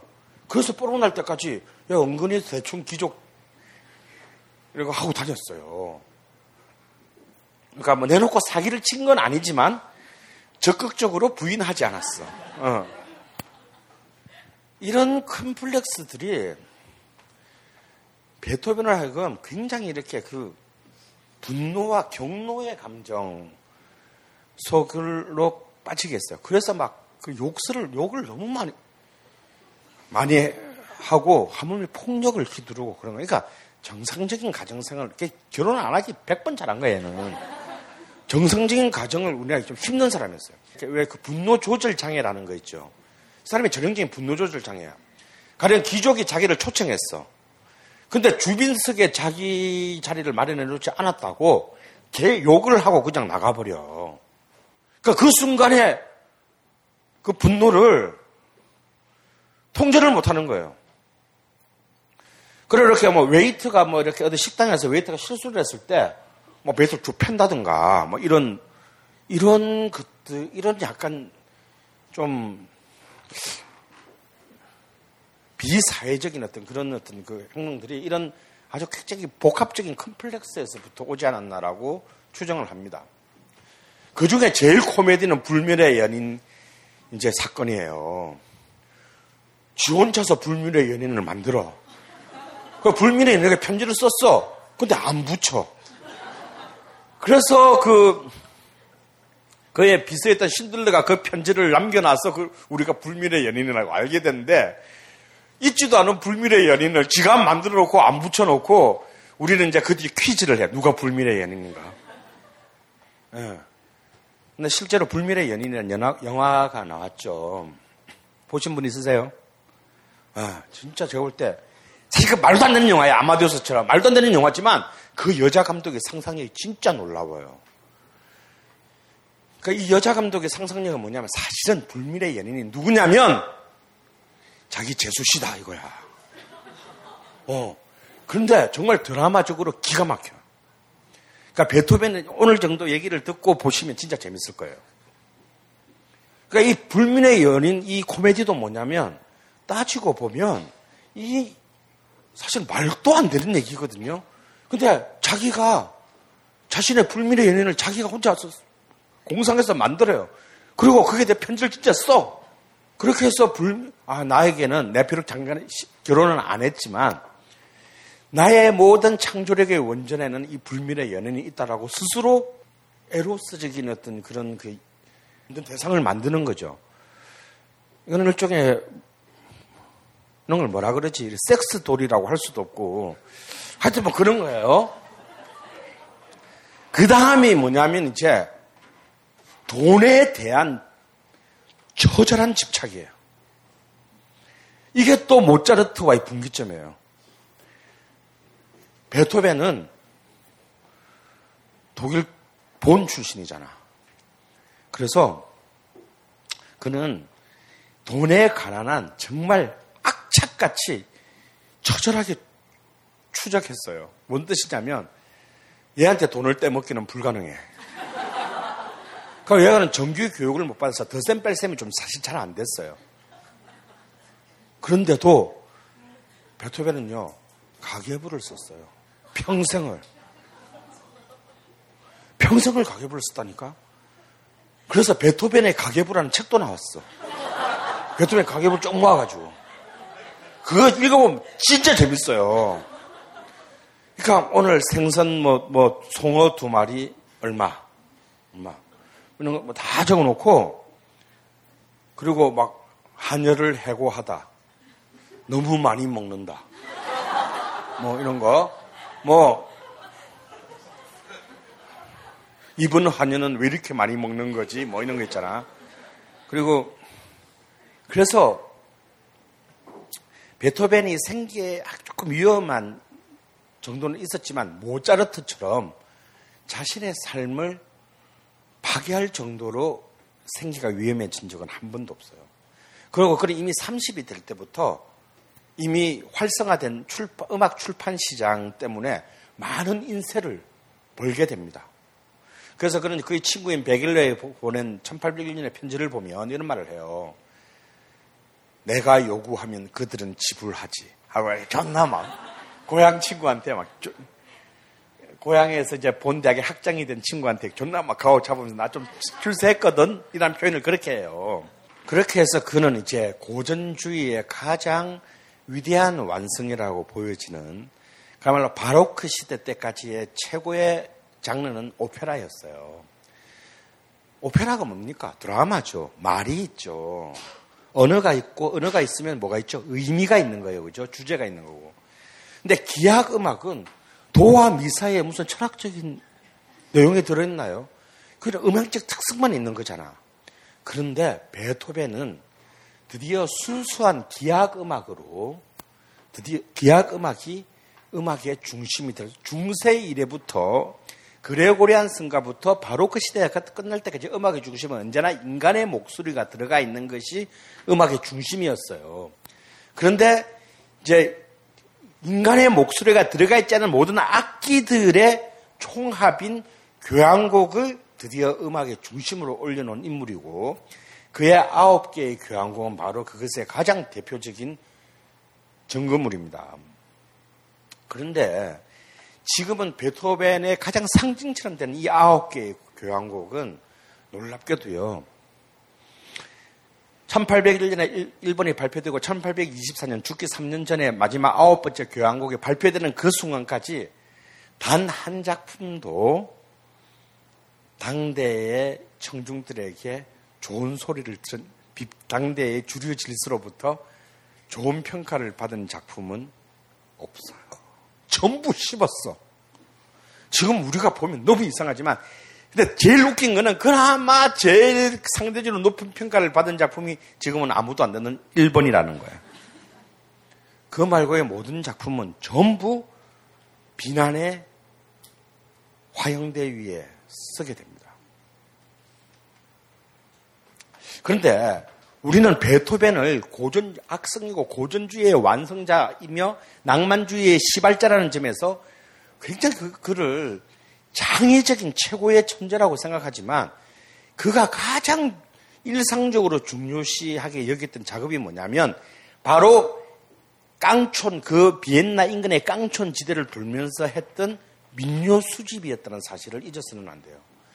베토벤의 시선은 언제나 밑바닥 민중들의 멜로디를 주목하고 추적하고 있었습니다. 그리고 그 민요들을 자신의 기악 작품 속에 기가 막히게 끌어들여 성화시켰어요. 그 여러분이 됐나요? 연미부 있고 폼나게 쫙 나서 뭐 칼로스 클라이브건 뭐 카레아이는 이 지휘하는 그런 격조 높은 교향곡 속에서 사실은 부르조와 귀족의 어떤 그런 숨결을 듣는 것이 아니라 그 선율 뒤에 숨어 있는 그때 당시의 민초들의 목소리를 사실은 끄집어내야 될 거예요. 그는 보온 출신입니다. 그럼 보온이라는 데가 베토벤의 기지를 쓰면 굉장히 중요한 단초를 마치 짤스 브루크가 그랬던 것처럼 모차르트에게 줘요. 그럼 보온은 굉장히 독일에서도 프랑스하고 알사스 로렌 지방하고 가깝고 굉장히 당시에도 지금도 보수적인 지역이에요. 그리고 우리가 보온을 알게 된 것은 베토벤 말고는 2차 세계대전 후에 수, 서독의 수도가 된 거잖아요. 그럼 뭐 서독의 수도가 된 이유도 뭐냐면 프랑크푸르트가 유력했는데 프랑크푸르트하고 보온하고 서로 경합하다가 보온으로 간 이유가 프랑크푸르트는 상대적으로 진보 진영의 본거지였고 보온이 보수 진영인데 당시에 보수 진영이 훨씬 더 강해가지고 보온으로 수도가 옮겨졌다는 얘기도 있어요. 근데 이 보온은 베토벤 시대 때의 보온은 뭐냐면 굉장히 보수적인 독일은 본래 개신교 국가인 지역인데 보온은 카톨릭의 영향이 강한 곳이었어요. 그런데 프랑스하고 너무 가깝다 보니까 이 계몽주의와 프랑스 대혁명이 있는 시간 동안에 그 새로운 진보적인 사조들이 제일 먼저 독일 지역에서 흡수할 수 있었던 거예요.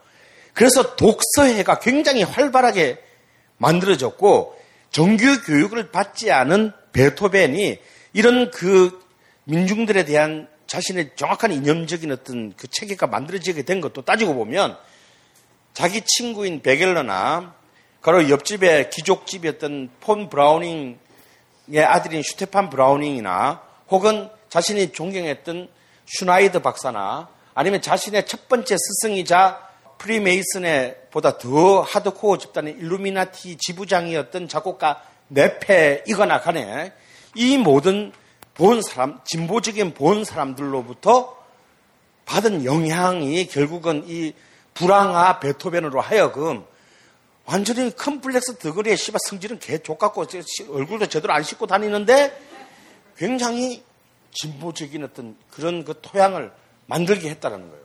참고로 칼 막스의 고향인 트리어가 바로 본에 가까운 데 있어요. 그 트리어도 사실은 이보다 더 깡촌인데 칼 막스의 고향이라는 것보다 독일 카톨릭의 본거지로 더 유명합니다.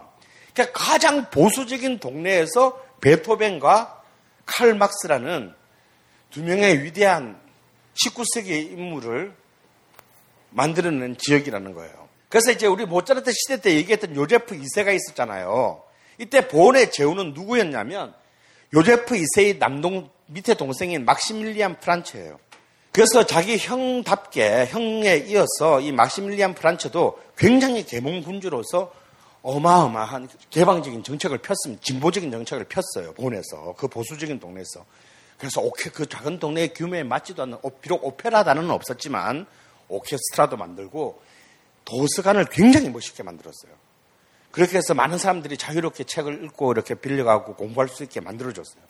그래서 이 막시밀리안 프란체 때문에 이 깡촌놈인 베토벤이 하이든이 런던 갔다가 성공을 거두고 돌아오는 길에 여기 들렸을 때 막시밀리안 프란츠가 하이든한테 야 우리 동네에 좀 괜찮은 애 있거든. 네가 빈에 데리고 와서 좀 좀 잘 돌봐줘.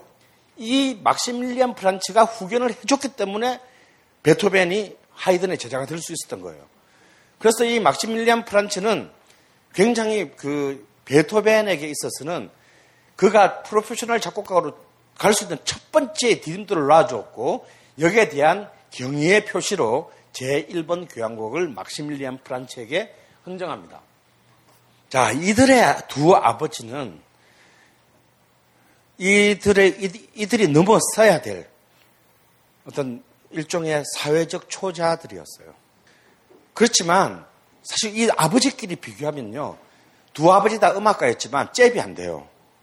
뭔 얘기냐면 베토벤의 아버지, 아, 모차르트의 아버지는 레오폴드 모차르트는 비록 그도, 그 역시 작은 동네 짤스부르크의 궁정 부악장에 불과했으나 뛰어난 음악 교육자였어요.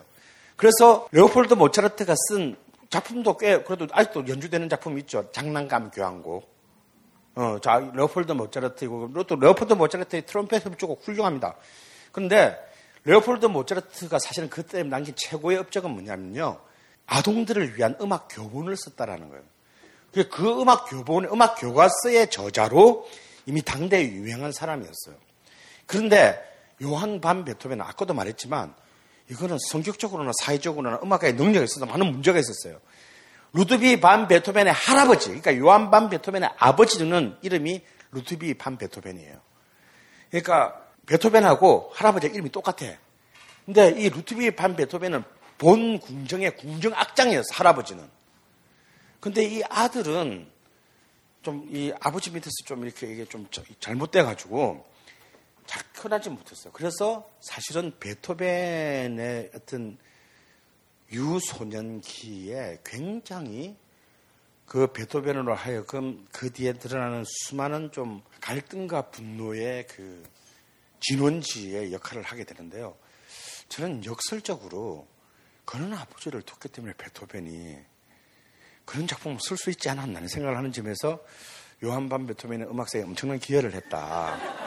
라는 생각이 사실이, 사실 들어요. 본인은 불행했겠지만. 그래서 혈통상으로도 베토벤은 순수 독일인은 아니에요. 그런데 이런 연한 조건 속에서 놀랍게도 그 재능 없는 베토벤이 그나마 20대 전에 그나마 왜 막시밀리안 플란체가 그래도 너 한번 비엔나 가봐라고 할 수 있던 딱 무기가 하나 있었어 베토벤에게. 그게 뭐냐면 피아노 즉흥 연주였어요. 이거 하나만 잘한 거야. 작곡 존나 못하고 있는 곡 연주해라 잘 안 되고 뭐 잘 하는 게 없어요. 얘는. 근데 네 꼴리는 대로 한번 쳐봐. 그러게 그럴듯해. 이걸로 비엔나 가서도 한 3년은 먹고 살아요. 즉흥 연주란 거는 당시의 독일인의 기질에 별로 맞지 않는 거거든. 그러니까 이미 그 베토벤에게 있어서는 혈통상으로나 또 평범하지 않은 가정 내 구조상에서 뭔가 비도일적인 어떤 그런 격정, 그야말로 나중에 스트로문트드랑이라고 불려지는 질풍노도적인 그런 요소들이 이미 베토벤의 성장기 속에 내재되어 있었다라고 어, 볼 수 있습니다. 그래서 그의 첫 스승, 본에서의 첫 스승이랄 수 있는 네페로부터 그는 일단 계몽주의라는 이제 그 프리메이슨보다 훨씬 하드코어한 일루미나티의 회원으로 가입은 안 했지만 자기 스승이 본 집, 일루미나티 지부장이었어요. 그렇기 때문에 그로부터 그들은 이제 진보적인 사상들을 많이 받았고 그 다음에 이제 정말 그 계몽주의의 기수였고 나중에 어마어마한 이제 그 탄압을 받게 되는 슈나이더 교수로부터 교수와의 독서에서 굉장히 많은 영향을 받았어요. 그러나 그럼에도 불구하고 베토벤에게 있어서 자유라고 하는 것은 아니 베토벤과 그 당시 독일 지식인에게 예술가에게 자유라고 하는 것은 관념으로서의 자유였어요. 프랑스에서는 그게 현실이고 정치고 그리고 정말 운동을 통해서 획득해내야 되는 것이었다면 아직까지 나라가 지지지지 쪼매는 국가로 이리 쫓기고 저리 찢어져 있는 독일에 있어서의 자유라고 하는 것은 여전히 추상적인 것이었습니다. 그래서 베토벤은 평생을 공화주의자로 살았지만 근데 공화주의자로서 네가 작품 쓰는 거 말고 한 거 있니? 그러면 하나도 없어요. 그러니까 그런 굉장히 그런 점에서는 굉장히 독일적이었다라는 거야. 굉장히 독일적으로 자유를 철저히 자신의 관념적 사유 안에 뒀다는 거예요. 그리고 이제 그의 첫사랑이 바로 본에서 나타나요. 바로 옆집 귀족의 또 딸인 엘 레오노레라는 딸이 있었는데요. 자기보다 두 살 어렸는데 너무 좋아했어요. 근데 좋아한다는 말을 한 번도 못해. 그런데 이게 이 엘 레오노레가 굉장히 이렇게 참 역시 싸가지 있는 계몽 귀족의 딸이어서 이 폰 브라우닝가하고는 평생을 가요. 이 엘, 엘 레오노레의 오빠인 슈테파는 마지막 임종과 그 장례를 다 치러줍니다. 베토벤에. 그리고 그, 그 사람의 이제 그 유산 정리나 이런 것까지 해주고 베토벤이 죽은 다음 해 죽어요. 근데 이 엘 레오노르는 가 첫사랑이라는 걸 어떻게 하느냐 하면 사실상 뭐 연정을 담지 않은 조그만한 메모를 이 10대 때 소년 소녀 시절에 엘 레오노네가 베토벤에 준 게 있어. 그냥 뭐, 아, 그대, 뭐, 그래, 왜, 그래서 소녀들이 보내는 뻔한 말들 있잖아요. 뭐, 누가, 누가한테 줘도 다 아무 상관없는 거. 그런 메모를 줬는데, 그걸 베토벤이 평생을 지갑 속에 죽을 때까지 간직했어요. 한 번도 뭘 어떻게 해본 적도 없으면서 그걸 평생을 간직한 걸로 봐서 참, 참 희한한 인간이다라는 거고, 더 웃긴 거는 엘 레오노레가 자기 제일 절친은 베글레랑 결혼해요. 그런데도 뭐 그런갑다. 왜냐하면 자기가 별로 끼어들 그러니까 여기서부터가 이제 베토벤의 그게 나오는 거 아까 말했던 연애를 했다고 한 것도 없어. 지 혼자서 속으로 좋아하다가 한 발짝도 들어가지 않고 지가 먼저 정리하고 끝내. 그 친구가 결혼해도 어 축하해. 그리고 넘어가는 게 시작됐어요. 바로 이때 이제 만들어진 이 10대 말의 소년이 만든 작품 번호에도 들어가지 않은 노래가 있어요. The Pry의 Man. 굳이 말하자면 자유인, 자유인. 자유인이라는 가곡을 씁니다. 근데 한번 들어볼래요? 사실 가곡이라고 부르기도 이상해. Wer, wer ist ein freier nur eigener Wille und keines Zwingherrn Grille Gesetze geben kann? Der ist ein freier Mann, ein freier, freier Mann, der ist ein freier Mann, ein freier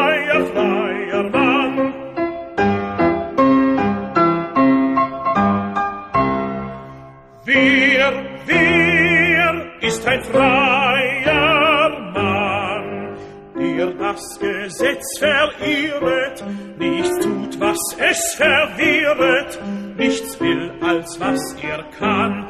Der ist ein freier Mann, ein freier, freier Mann, der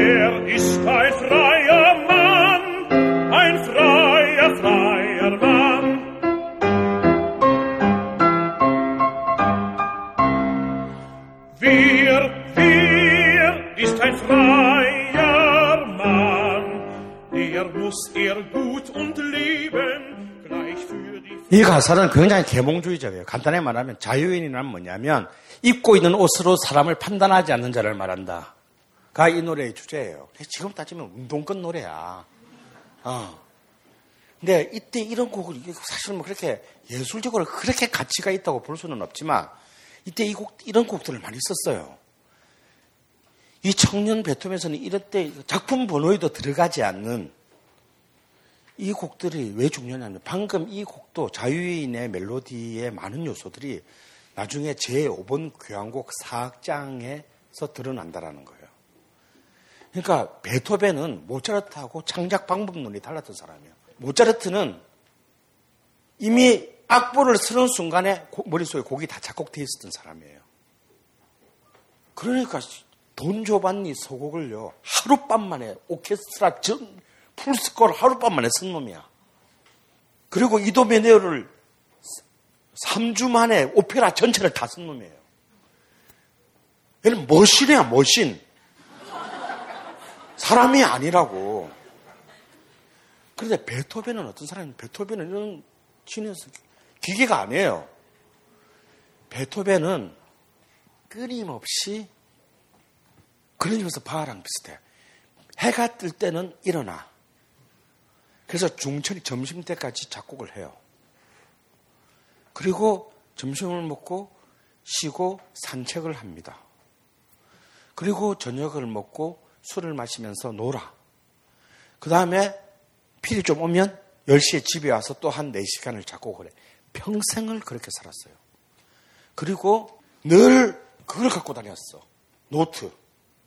그래서 산책하고 밥 먹는 중에 술 마실 때도 떠오르면 거기다 다 기록을 했어요. 그래서 그걸 가지고 몇 번이고 몇 번이고 고쳐 쓰고 고쳐 쓰고 고쳐 써서 작품을 만드는 스타일이에요. 그래서 그가 이런 그야말로 퇴행과 타락을 먹고 사는 도시인 비엔나에서 혼자서 버텨서 살아남을 수 있었던 거예요. 그래서 그는 경제적인 공화주의자예요. 그리고 자본주의를 온몸으로 이해한 놈이에요. 돈이 없으면 죽는다. 음. 그래서 막 걔는 투자도 해. 어, 무슨 주식 이런 데다가 투자를 해가지고 어떻게든 돈을 조금이라도 더 큰 돈, 큰 돈은 못 벌었지만 막 그렇게 해요. 그런데 그가 굉장히 정서적으로 불안정하다라고 보는 그냥 숫자가 있어요. 그가 비엔나에서 35년을 살았는데 80번을 기사했습니다. 그러니까 1년에 두 번 평균 두 번 이상 거처를 옮겨 다녔다라는 거야. 그러니까 그에게는 정주의 개념이 없었다는 그 손바닥만한 비엔나 안에서 그는 끊임없이 끊임없이 연인 불멸의 연인과 가족을 찾아다녔어요. 이상하지 않나요? 한 번도 구체적인 액션을 취한 적이 없으면서 그는 끊임없이 가족을 꿈꿨습니다. 그래서 이제 대리 가정이라는 개념이 생겨나요. 실제 자기 가족은 아닌데 친구 부부랑 같이 산다든가, 어, 그 자기의 후원자 가족하고 방 하나 얻어서 같이 산다든가, 뭐 이런 식으로 해가지고 혹은 뭐 친구의 친구 부부와 같이 산 적도 있어요. 그러니까 그런 데서 뭔가 자기의 마누라라 자기 자식은 아니지만 거기서 뭔가 가족의 그것을 맛보려고 했던 거예요. 그렇기 때문에 얘는 이렇게 많은 이사를 해야 했었어요. 하지만 베토벤의 가장 모차르트와 다른 가장 위대한 행운은 뭐냐면 이런 사람들을 만났다라는 거예요. 이 사람들은 누구게요? 제가 일부러 이름만 썼어요. 발트슈타인 백작이에요. 발트슈타인 백작은 본에서 막시밀리안 프란치와 더불어 자신의 후원자였는데요. 비엔나에 가서 잘하도록 도움을 굉장히 많이 준 사람이고 그래서 그의 위대한 21번 피아노 소나타를 이 백작에게 헌정합니다. 그리고 리히노프스키 공작. 이 사람은 음악 광이고 굉장한 또 계몽 기족이었어요. 공작이니까 더 높죠. 이 사람은 아예 처음 촌놈이 왔을 때 비엔나에 왔을 때 거둬준 사람이에요. 그 자기 집에서 몇 년 또 같이 살게 해줘요. 처음에는 하숙 다락방에 있다가 야, 야 우리 집에 들어와 우리 자식도 없는데 뭐 잘 됐다. 그래서 그 거의 몇 년 동안 살 먹이주고 입혀주고 했고 나중에 독립하고 난 뒤에도 놀랍게도 처음으로 베토벤에게 연금을 큰 돈은 아니었지만 매년 600플로린의 연금을 지불해 줬어요. 1808년까지. 그러니까 베토벤이 정말 빈의 정치하는데 가장 결정적인 도움을 준 사람이에요. 그다음에 로브코비치 공작 역시 비슷합니다. 그리고 최고의 후원자였던 자기보다 한참 어린 제자 제자이긴 했지만 제일 이쪽에서 지위가 제일 높았던 루돌프 대공. 이제 루돌프 대공은 레오폴드 2세의 막내 동생이죠. 이 루돌프 대공은 뛰어난 피아니스트이기도 했고요. 그래서 여러분이 그 받았던 그 자료 중에 장엄 미사 있죠. 장엄 그리고 그 피아노 삼중주 중에 아케도 그 대공이라는 그 명작도 이 사람에게 바쳐진 거고 장엄 미사도 이 루돌프 대공에게 바쳐진 거예요. 루돌프 대공은 거의 말년에 모차르트의 아 베토벤의 모든 걸 책임진 사람이에요. 그러니까 이런 훌륭한 음악 애호가들이 애호가들이 계몽 귀족들이 베토벤 뒤에서 이, 이 사고뭉치의 베토벤 뒤에서 언제나 커버를 해줬다라는 거예요. 그러니까 그 아까 말 넘기면 그 장엄 미사도요 사실은 근데 베토벤도 모차르트랑 똑같았어요. 어떻게든 빈 궁정악장 한번 해보려고 했는데 결국 베토벤도 영구히 비정규직으로 끝납니다. 근데 장엄 미사를 왜 썼냐면요. 루돌프 대공이 본래 이 루돌프 대공의 아버지는 요제프 이세는 얘를 군인으로 만들려고 했었는데 몸이 약해서 군인이 안 됐어. 그래서 대신 추경, 추기경이 됐어요. 추기경이 됐을 때 추기경을 축하하는 음악을 해가지고 자기 후원자니까 루돌프 대공이 있는 교구의 궁정학장이 되려고 이 작품을 만든 거예요. 근데 그나마 문제는 취임하는 날까지 작품을 완성을 못해. 그래서 납기를 못 맞춰. 근데 한참 뒤에 그래도 이렇게 받아서 공연때 정말 어마어마한 작품을 저는 장은 미사가 가장 베토벤의 대표작이라고 생각하는 사람이에요. 왜냐하면 그 곡은요, 진짜 혁명적이야. 여러분, 그, 여러분 내가 보내준 게 글로리아잖아요, 두 번째 거. 여러분, 그 곡은 교회에서 연주할 수 없는 미사곡이에요. 교회에서 그런 로큰롤에 가까운 미사를 연주할 수 있겠습니까? 에른스트 피셔라는 미학자 그랬어요. 장엄 미사가 봉헌하는 대상은 신이 아니다. 혁명적 인간이다. 그래서 이 작품은 교회에서 연주할 수 없다. 근데 어쨌거나 이런 굉장히 첨, 첨단의 작품을 의뢰했는데요. 이런 거예요. 그 자신의 음악 스승이기도 하고 최고의 후, 자기가 후원하는 사람임에도 불구하고 루돌프 대공은 자기 교구의 궁정악장으로 베토벤을 선임하지 않습니다. 뭔 얘기일까요? 그건 그거고 이건 이거야예요. 그러니까 모차르트나 베토벤 같은 사람들은 그 귀족의 질서에는 맞지 않는 사람이었던 거예요. 내가 네가 뛰어나서 늘 도와주고 후원은 하지만 나, 나한테 일은 못 시켜. 왜? 넌 나쁜 놈이거든. 나는 이러고 그리고 여기 쭉 이 수많은 여자들의 명단. 예? 예? 이거 이게 다 바로 불민의 연인들의 후보에 올랐던 수많은 여자들이에요. 근데 여기서 평민인 요한나를 빼면 요한나는 사실 영화 때문에 내가 올려놓은 거고 이건 이제 자기 자기 재수시죠. 이 나머지는 다 폰뭐 어쩌고저쩌고 봐서 알다시피 테레자 마르 파티를 제외하고는 테레자 마르 파티는 자기 귓병을 치료해주는 의사의 딸이었어요. 근데 실제로 이 테레자 마르파티한테는 청혼을 했어요. 베토벤이 처음이자 마지막으로. 근데 바로 청혼하는 딱 그 순간 바로 뺀지 먹었어요. 그리고 베토벤은 그에 대해서 아무런 상처를 입지 않았어요. 왜냐하면 뭐 당연히 그럴 것이라고 생각했기 때문에 아무런 상처를 입지 않고 그냥 끝났어요. 이 사람을 제가 전부 다 뭐다? 다 귀족의 딸들이에요. 이 얘기는 뭐냐면 절대 되지도 않을 사람한테 삽질을 한 거예요. 이게 이제 제가 아까 먼저 말을 했는데 이게 베토벤의 유명한 말 중에 나는 깃발이 없으면 나아갈 수 없다. 이게 실, 베토벤이 가장 좋아했던 시인인 실러의 군도에 나오는 말인데 이게 그, 실러를 존나 폼나게 쓴 말인데 이걸 베토벤은 어떤 식으로 써먹었냐면 여기서 베토벤의 깃발이란 뭐냐면요 노트를 말해요 노트 자기는 매일 이렇게 꼼꼼히 가계부도 적고 그 옆에 악보도 그려서 이렇게 이걸 메모를 하지 않으면 나는 나아갈 수 없다. 나는 이 근빈과 성실의 표상의 말이에요. 결국 모차르트와 베토벤의 비극은 비극 혹은 승리, 승리는 인정 사회적 인정 투쟁이 있었어요. 그들은 끊임없이 자시, 자기 자신의 예술가적 존재를 빈의 궁정 사회로부터 인정받으려고 했어요.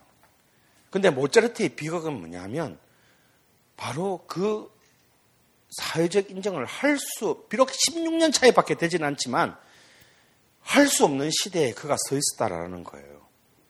그런데 베토벤의 시대는 이미 이미 계몽 군주가 나타났다 사라졌고 나폴레옹이 와가지고 다 도시를 박살을 내놨고 그리고 나폴레옹 전쟁을 통해서 모든 공화주의가 유럽을 다 그냥 휩쓸고 있었고 이런 속에서 비엔나 한복판에서도 어 나는 공화주의자야 씨발 귀족들 족같아라는 말을 해도 아무도 잡아가지 않았던 바로 그 시대 그보다 더 구체적으로는 만약에 그 귀족의 후원이 끊어졌을 때 모차르트는 생존이 불가능했지만 베토벤은 이제는 예약 연주회가 아닌 공개 연주회. 그는 1814년에 1년에 1년에만 다섯 번의 공개 연주회를 개최해서 그 수익을 지가 다 가져요. 네. 그런 공개 연주도 있었고, 다음에 무엇보다도 막강해진 뭐, 아, 출판 악보 시 악보 출판 시장 때문에 그런 박대한 인쇄 수입을 올리고 있었어요. 그렇기 때문에 그는 내가 공화주의자고 그렇기 때문에 나는 너희들에 대해서 당당하게 아니다라고 말할 수 있다라는 것에 대해서 가능한 경제적 토대를 갖고 있었다는 점에서 모차르트와는 달라요. 그래서 이 두 사람 사이는 재능을 떠난 창작의 동기가 다른 겁니다. 다시 말해서 모차르트는 아무리 자기가 자기, 자기의 계획대로 자기가 모차르트의 꿈이 뭐냐면 작품을 자기의 계획대로 자기의 목적으로 쓰는 것이었어요. 근데 그렇게 쓴 작품은 630개가 넘는 그의 작품 중에 몇 개 되지 않습니다. 그런데 어쩔 수 없이 먹고 살아야 되니까 위촉 내지는 후원자들을 위한 음악을 써야 했다면 베토벤은 서양 음악 사상 최초로 누구에게 주지 주지 않고 자신의 목적에 의해서 작품을 쓴 최초의 작곡가예요. 물론 베토벤도 작품을 헌정해요. 근데 헌정을 하기 위해 쓴 게 아니라 다 지 마음대로 써놓고 난 뒤에 헌정을 떠맡기듯이 해. 그리고 베토벤은 한 발 나와서 헌정을 지 마음대로 해놓고 다 달라고 하지도 않았는데 주놓고 돈 줘. 마치 맡겨놓은, 맡겨놓은 사람처럼 돈 내놔. 그래가지고 돈 뜯어가고 그랬어요. 그거 막 안, 그럼, 근데, 아니, 내가, 뭐 흔적에 달라고 하는데 주면 그냥 쌩깔 수도 있잖아. 그럼 베토벤은 존나 씹고 다녀, 막, 비엔나에. 와, 저 새끼 진짜, 야. 저 개, 진짜 무식한 새끼야. 그래서 그게 그 평판이 두려워서 뭐라도 보내야 돼. 모차르트와 베토벤 차는 이거예요.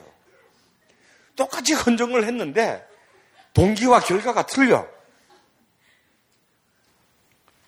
결국 이들 이들에게 이들을 기반으로 이 두 명의 가장 최고의 음악적 물질의 기반은 뭐냐면 피아노라는 악기였어요. 둘 다 피아노로 빈의 자리를 잡았고 또 피아노라는 악기가 결국 19세기라는 18세기 말에서 19세기 사이에 부르주아가 지배하게 되는 이 유럽 사회에 부르주아 계급의 악기로 자리 잡는 데 기여했습니다. 여러분 피아노라는 악기가 만든 사람이 어느 나라 사람인 줄 아세요? 이탈리아 사람입니다. 네, 크리스토폴이라는 사람인데요.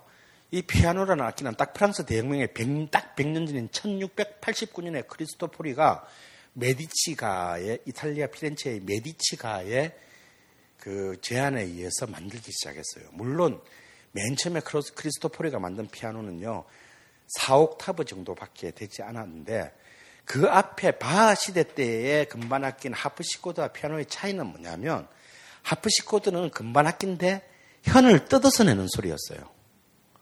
그렇기 때문에 음량의 변화가 없어. 살살 치거나 세게 치거나 음량이 똑같았어요. 근데 피아노는 때려서 타건을 통해서 이제 소리를 내는 악기이기 때문에 음량의 표현의 진폭이 달라지고 그다음에 음량 자체가 커지게 만들므로써 표현을 확대시키게 됩니다. 근데 이 모차르트 베토벤 시대의 피아노는요.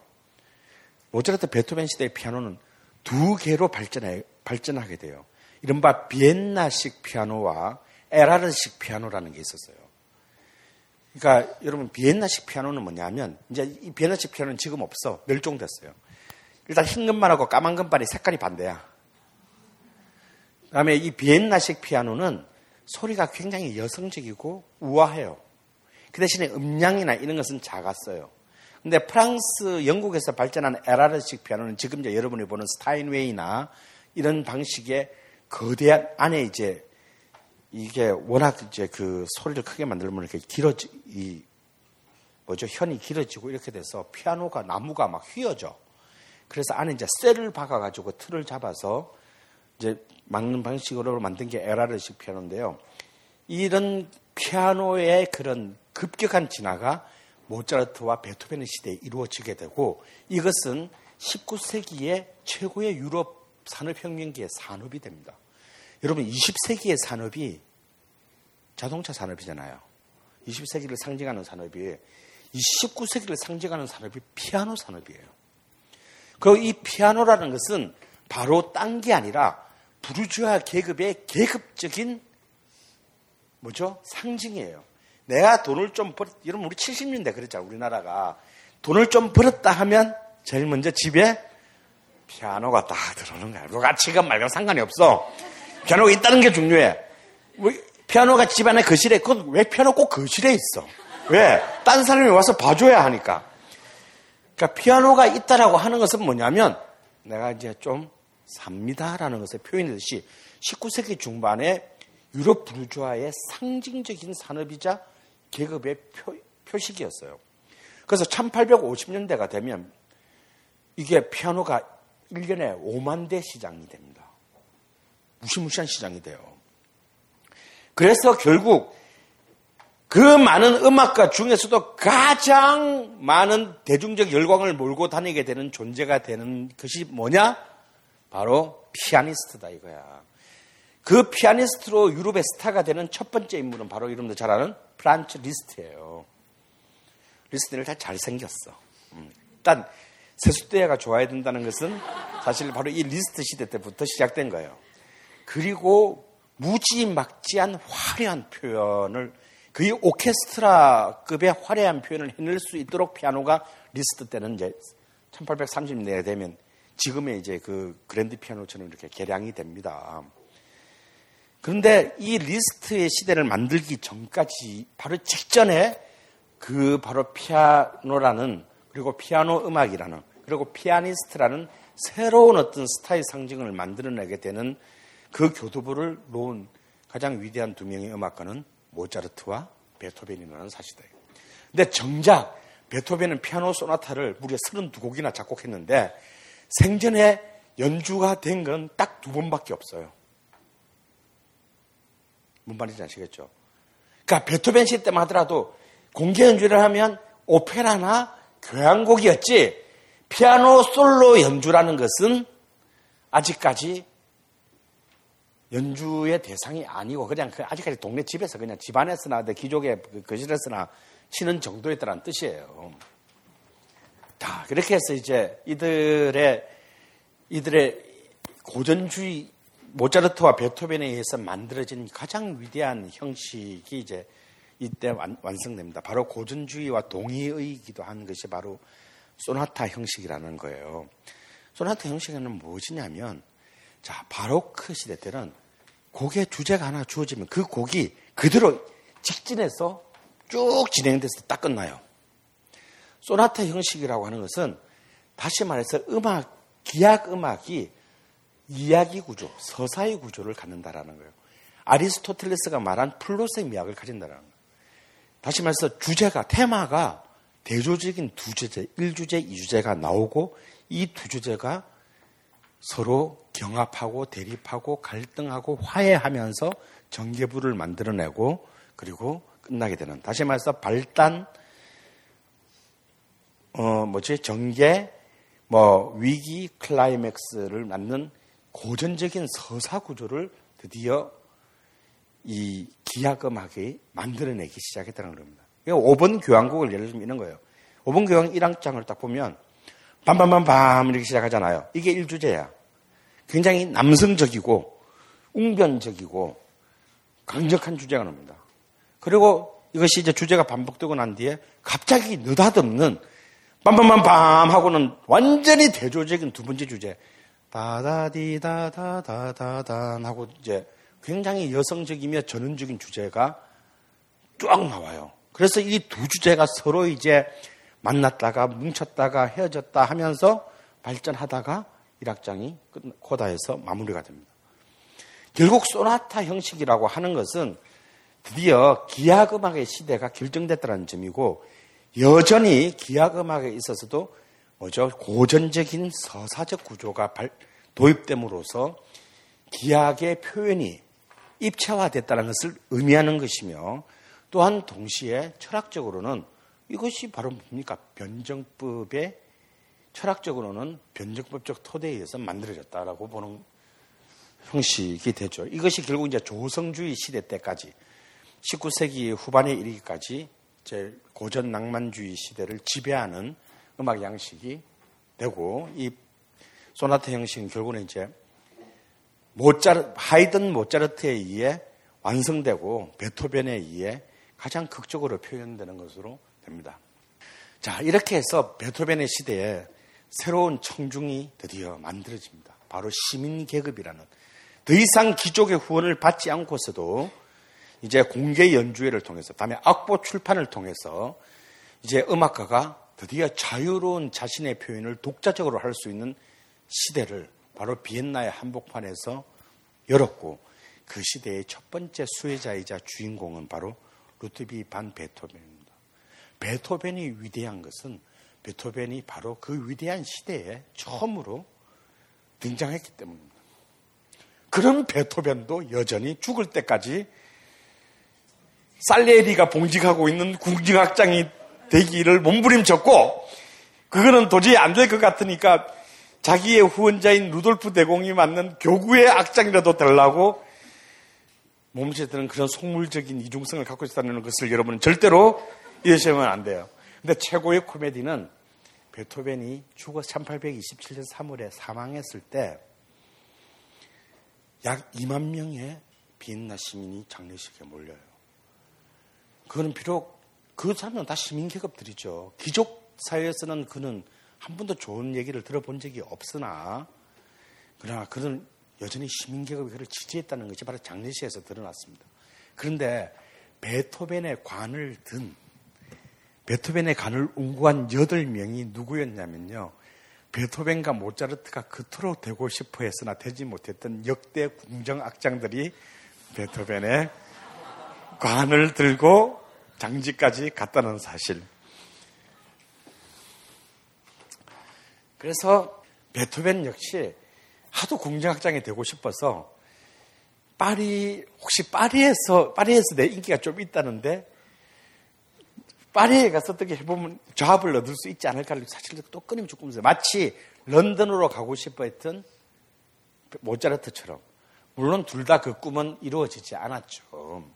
그럼에도 불구하고 여전히 그의 시대는 모차르트에 못지않게 베토벤도 불하였다는 사실을 잊어서는 안 돼요. 아까 말했죠. 1번부터 9번까지 한 번도 좋은 소리 들은 적이 없다고. 가령 1번 교향곡이 발표됐을 때만 하더라도요.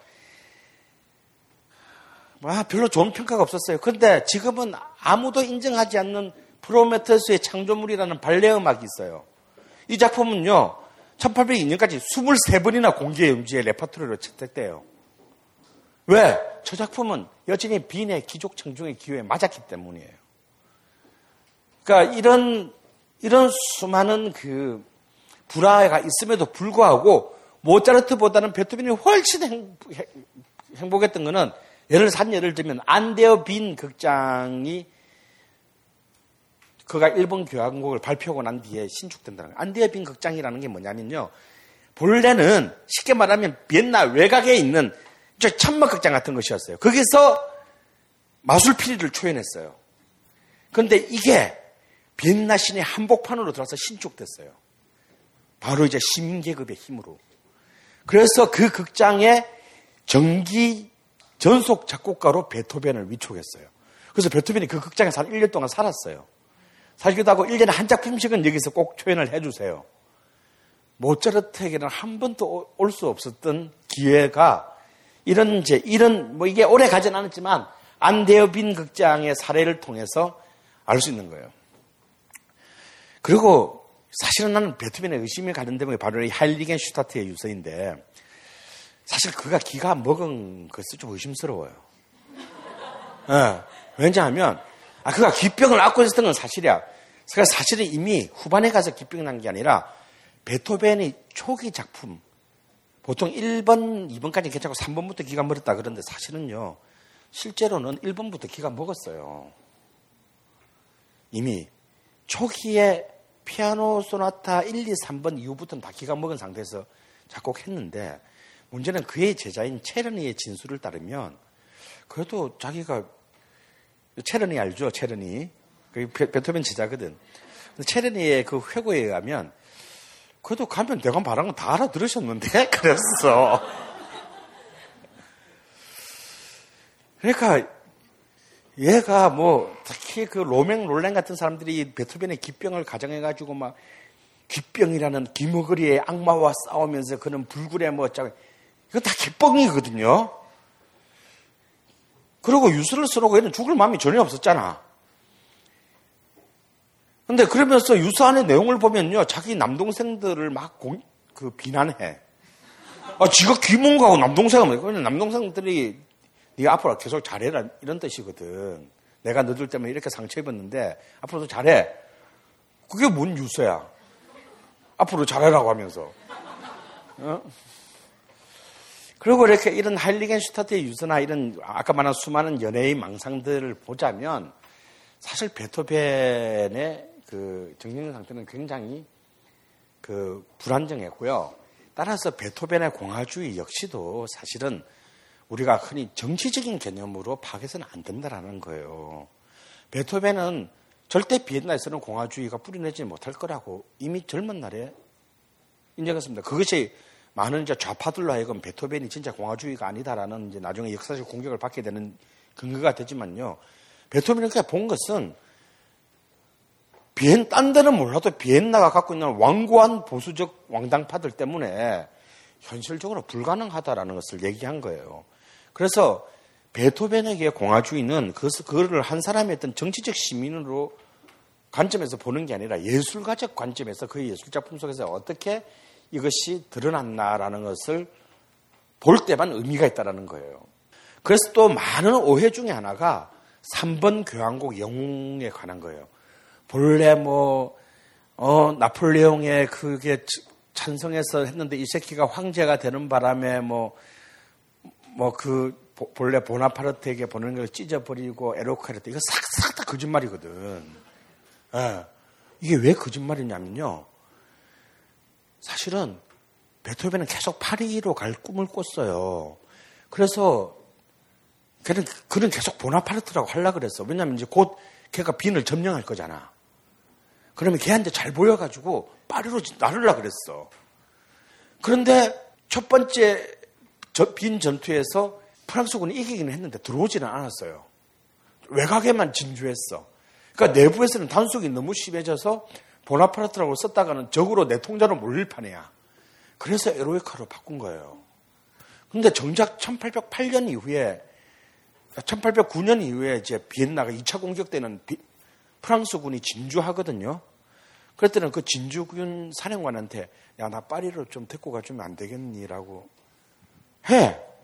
그런데 아니 바빴어. 이거 좀 천천히 생각해보자. 그래서 벤츠를 먹어요. 그러니까 사실은 이 보나파르트와 에로이카 이것도 사실은 우리가 우리 역사에 남아있는 말 그대로 액면 그대로 얘의 순수성을 우리가 인정해 주긴 어려운 거야. 이런 부분에서도 굉장히 얘는 잔대가리를 존나 굴렸어요. 그리고 더 웃긴 거는 리, 자신의 오랜 후원자였던 리노프스키 공작하고 전련하게 되는 것도 뭐냐면 그게 이미 자기는 다시 프랑스 가려고 막 로비하고 그랬는데 안 됐잖아. 근데 리노프스키 공작은 그때 비엔나에 있었기 때문에 어쩔 수 없이 적의 요구를 들어줘야 했었어. 자기는 졌잖아. 그래서 자기 친한 베토벤을 불러다가 너 프랑스 장교들을 위해서 음악회 좀 하는데 네가 와서 좀 연주해주면 안 되겠니? 그래서 그 당연히 해줄 수 있는 거잖아. 근데 베토벤은 경남에서 자기를 매국노로 취급한다고 막 화를 내면서 리노프 공작과 그 오랜 친분을 절연시킵니다. 그 리노프 공작 저 왜 이렇게 오바해? 그래, 씨발, 그래, 잘 됐다. 나 돈도 없는데, 나도 연금 안 보내. 그래서 연금, 이 사람도 연금을 끊어버려요. 그러니까 사실 이때 이 얘의 행보들을 보면, 어떻게 보면 굉장히, 뭐랄지, 세속적으로 이렇게 얘 타산에 따라서 움직이는 듯 하다가도, 또 어떤 부분에서는 나를 매국노로 몰다니, 막 이러면서, 뭐 이랬다 저랬다. 굉장히 그, 좀, 나는 왜 얘가 고용, 정규직이 안 된지를 저는 이해할 수 있을 것 같아요. 내가 지금 200년 뒤에 봐도 난 나라도 고용하기 힘들 것 같아. 근데 그 당시에 바로 옆에서 보던 사람들이 과연 고용을 할 수 있었을까? 그럼에도 불구하고 베토벤 바들은 그 뒤에 수없이 생겨나서 그 중에 최고의 베토벤 바는 로맹 롤랑이에요. 그런 프랑스인이면서도 아마 최고의 베토벤을 평생을 빨아주는데 바쳤다고 할 정도로 관여한 사람인데 그는 그가 쓴 베토벤 전기가 우리나라에도 번역돼 있어요. 하, 보면 어떻게 한 사람의 위대한 예술가가 한 명한테 가가지고 이런 위대한 찬사들을 끝없이 읊을 수 있을까를 이건 전기가 아니라 뭐 용비어천과 비슷해. 근데 그 중에서도 이제 핵심은 뭐냐면 이 말이에요. 베토벤의 음악에는 장렬함과 순수함. 근데 그리고 시대의 혼이 있다라는 굉장히 간결하지만 베토벤 음악의 핵심을 그 뿌려놓은 거예요. 그래서 베토벤 음악의 가장 위대한 점은 이런 거예요. 보통 막 예를 들어서 뭐 혁명은 위대하다라고 말하는 선전 예술들은 내면에 갈등이 없잖아. 왜냐하면 우리는 승리를 거둬야 된다는 확신만 있으니까. 그래서 그런 예술은 절대 오랫동안 남아, 남지를 못해요. 근데 베토벤은 굉장히 여러분이 몇 개의 예를 들었지만 굉장히 그 시대에서 가장 가장 극적인 극적으로 진보적인 이념을 음악을 통해서 드러내려고 했는데 그 안에는 신념, 신념과 동시에 갈등이 공존했다라는 거예요. 그렇기 때문에 이 음악이 가장 오랫동안 인간에게 동감을 드러낼 수 있었다는 겁니다. 그래서 이제 1805년부터 1812년까지 이른바 베토벤의 위대한 글자기의 숲의 시대가 쭉 이어져요. 여러분이 들었던 그 7번 교향곡의 1악장은 이제 베토벤이 가장 극점에 올랐을 때 작품을 한 건데 베를리오즈는 이것을 이 멜로디를 농민들의 윤무 이렇게 돌아가면서 추는 춤이잖아요. 윤무에서 이 교향곡을 끄집어냈다고 표현했어요. 그리고 이 곡은 명백히 그 앞에 교향곡인 6번 교향곡의 사막장 농민들과의 뭐 만남인가 하는 사막장의 연장선 속에 있다고 베를리오즈는 봤어요. 베를리오즈는 프랑스에 있었어요. 또 베토벤 바였어요.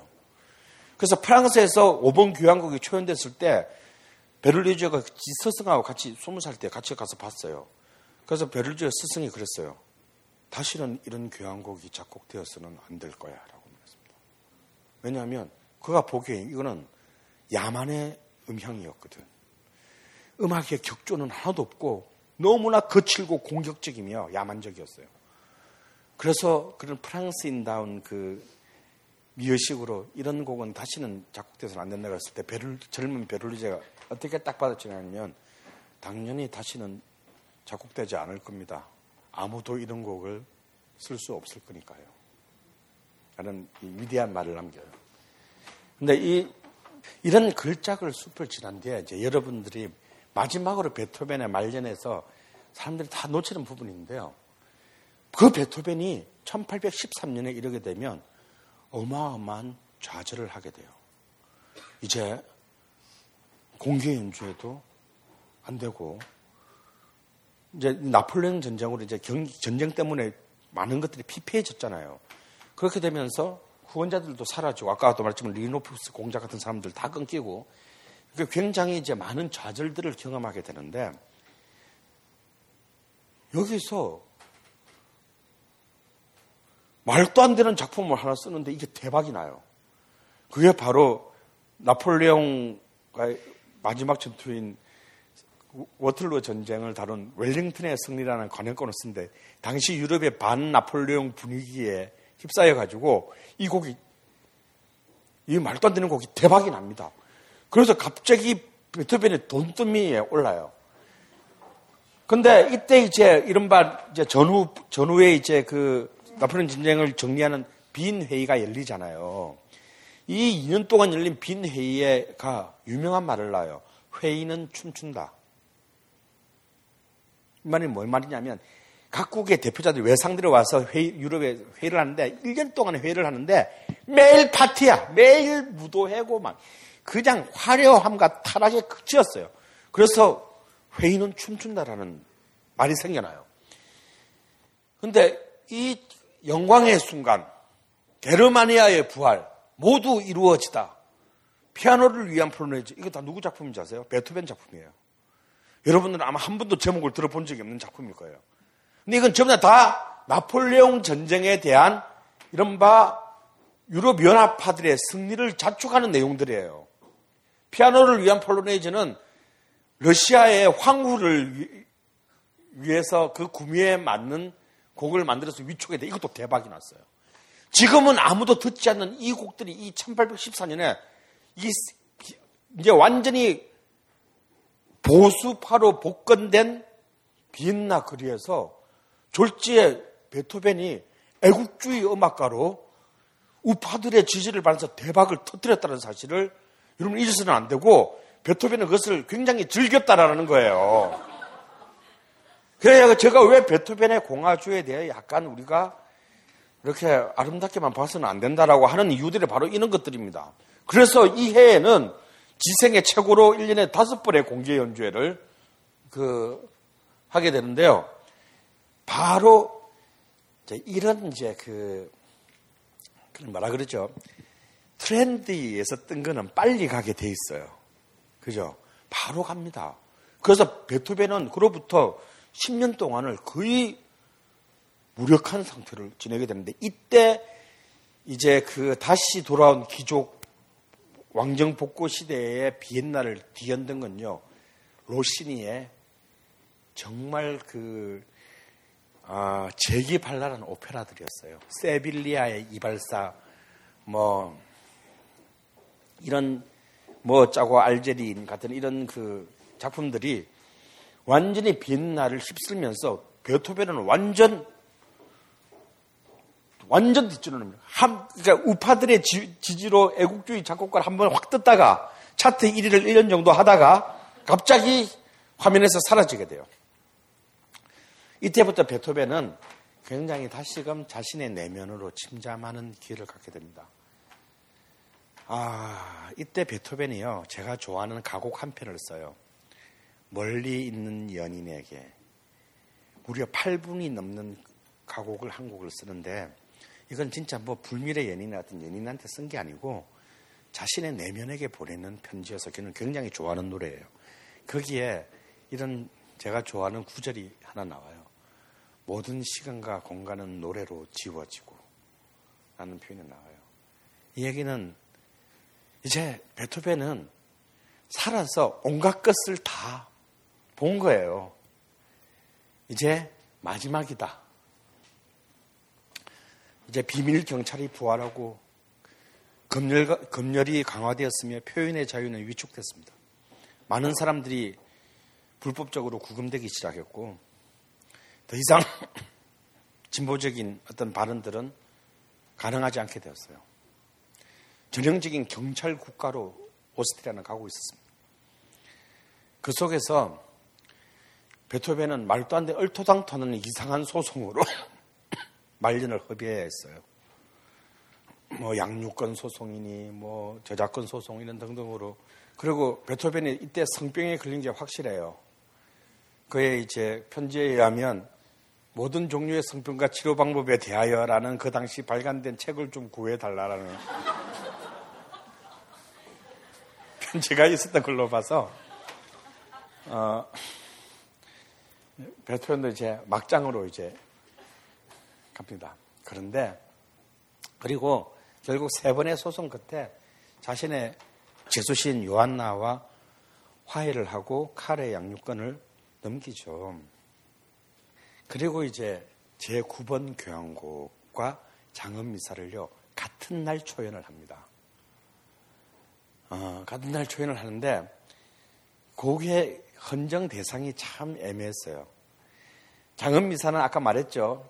사실 거의 다 이제 죽기 이제 몇 년 안 남았는데도 어떻게 좀 취직해 보려고 루돌프 대공한테 헌정을 했고요. 근데 제9번경, 이제 인류의 교향곡이 된 지금 EU의 국가가 됐죠. 이 환희의 송가가. 아세요? 이, 저 구본 교향곡, 합창 교향곡 사악장 있잖아요. 단단디다다라라라리라라라라라. 이게 지금 EU의 국가입니다. 음. 그리고 전 세계에 언제나 마지막 날이면 전 세계의 모든 교향곡이 이 곡을 연주하죠. 근데 이 곡이요. 바로 자신의 사생 아버지일지도 모른다라는 바로 그 프로세인 국왕의 아들한테 헌정했어요. 근데 이 프로세인은 이 중에서도 가장 유럽에서 당시 가장 보수적인 보수 왕당파의 국가였거든요. 그 국가의 왕에게 헌정한 이유는 아직도 잘 밝혀지지 않고 있어요. 왜 상태가 안 좋은 거야, 명백히. 그럼에도 불구하고 1820년대 런던 피라모니 협회는 베토벤의 곡을 이제 본격적으로 연주하기 시작했습니다. 그리고 철학자들 쇼펜하우에르는 베토벤의 곡을 그걸 통해서 이제 새로운 음악의 시대에 일렸다고 한 반면에 헤겔은 베토벤의 곡을 굉장히 폄하하고 비난했어요. 어, 헤겔에게 있어서는 베토벤의 곡이 굉장히 세계의 정신의 권하라기보다는 굉장히 과격한 감정의 표출로, 개인적 감정의 표출로 보였던 것 같습니다. 그러나 이 사학장의 시가 되는 가사가 되는 헤겔의 그 환희의 송가는요, 사실은 베토벤이 27살 때부터 그 시를 가지고 꼭 작품을 만들겠다고 가슴속에 품고 있었던 곡이에요. 결국 이 합창의 사학장은 그의 청춘의 시간으로부터 그가 죽기 이제 3년 전에까지 자신의 인생의 모든 모든 그 이념의 주제를 응축한 곡입니다. 그, 그 가사의, 그 긴 가사의 핵심은 바로 이 말인 것 같습니다. 서럽고 가난한 사람들도 다 함께 즐겨라. 결국 그는 베토벤은 이른바 고뇌를 넘어 환희의 세계로 라는 자신의 가장 위대한 그 미학관을 평생에 걸쳐서 진언했다는 점에서 그는 진정한 예술적 공화주의자다라는 것은 명백한 것 같습니다.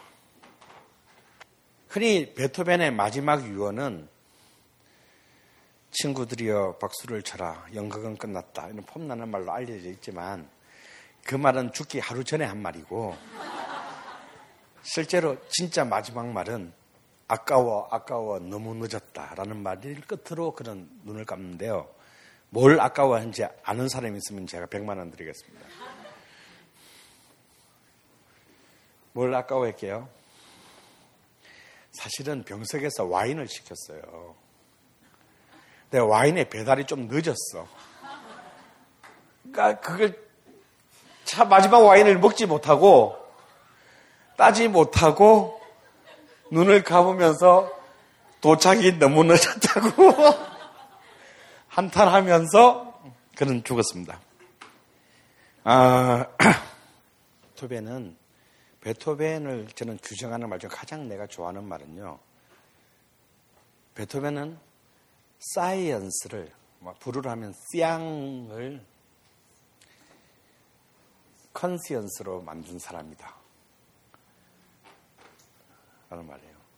베토벤이 내는 음악은 사이언스였어요. 그냥 기술이었어요, 기술. 근데 그는 음악을 의식 혹은 양심으로 만든 사람이다라는 뜻이에요. 음악은 그냥 기술적인 그냥 음 사이에 그냥 즐거운 유희에 불과했던 것을 그는 인간의 의식 혹은 양심으로 만든 사람이다라는 거죠. 베토벤이 서양 음악사의 영원한 챔피언인 이유는 저는 이렇게 생각합니다. 저도 부르주아 시대가 끝나지 않는 한은 베토벤 부르주, 부르주아 시대가 이어지는 한은 부르주아의 지배가 계속되고 있는 한은 베토벤은 영원한 챔피언이 될 수밖에 없어요. 왜냐하면 베토벤은 부르주아 시대가 타락하는 것을 보지 못하고 죽었습니다. 부르주아의 이상이 배신하는 것, 역사, 역사를 배신하는 것을 보지 못하고 죽었어요. 그는 1827년에 죽었습니다. 1848년의 혁명으로 부르주아가 자신의 혁명적 동지 계급이었던 플로타레를 배반하기 전까지 그래도 1880, 1789년 이후로 1848년까지 부르주아는 그래도 자신의 계급의 해방을 통해서 제1, 2계급의 타도를 통해서 모든 인류의 해방을 꿈꾸었어요. 그러나 그들이 1, 2계급을 무찌르고 승리를 거두고 난 뒤에 그들은 자신의 혁명의 동지였던 제 프로레타리아 계급을 배신합니다. 그리고 그들은 이제 그때부터 부르주아 독재의 시대로 1848년 이후에 나아가죠.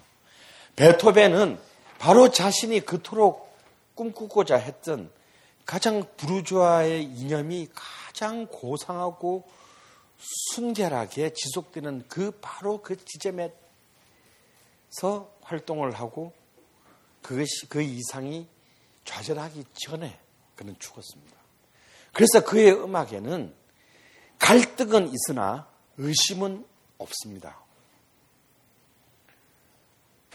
오히려 그 갈등이라고 하는 것이 훨씬 더 드라마틱하게 만들어 줄 뿐이죠. 하지만 1850년대 이후에 모든 낭만주의 작품들은 이제 베토벤 형까지 꿈, 베토벤 형이 꿈꿔왔던 그 부르주아적 이념에 대해 의심하기 시작합니다. 진짜 그래? 아니잖아, 씨바. 세상은 달라진 게 없잖아.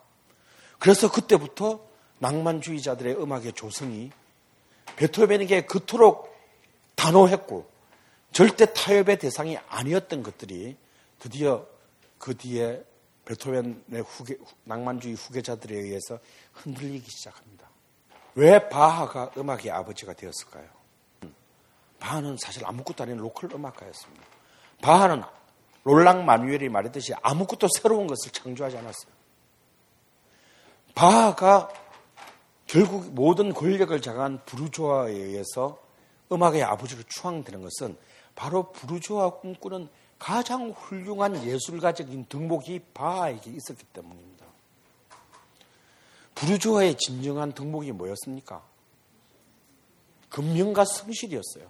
다음에 신에 대한 절대적인 확신이었습니다. 부르주아 바하는 음악사상 가장 위대한 개신교도였어요. 가톨릭 교도 중에서는 많은 훌륭한 종교적 심성을 가진 작곡가는 많았으나 개신교도로 기독교도로서의 가장 그런 신실한 신념을 가진 종교적 신념을 가진 인물은 바하가 최고였습니다. 바하는 그 1300편 있는 그 모든 작품의 악보의 맨 마지막을 어떻게 설명을 어떤 설명을 꼭 아, 어떤 작품에서도 맨 마지막 악보 뒤에 꼭 설명을 남겼습니다. 신에게 영광을.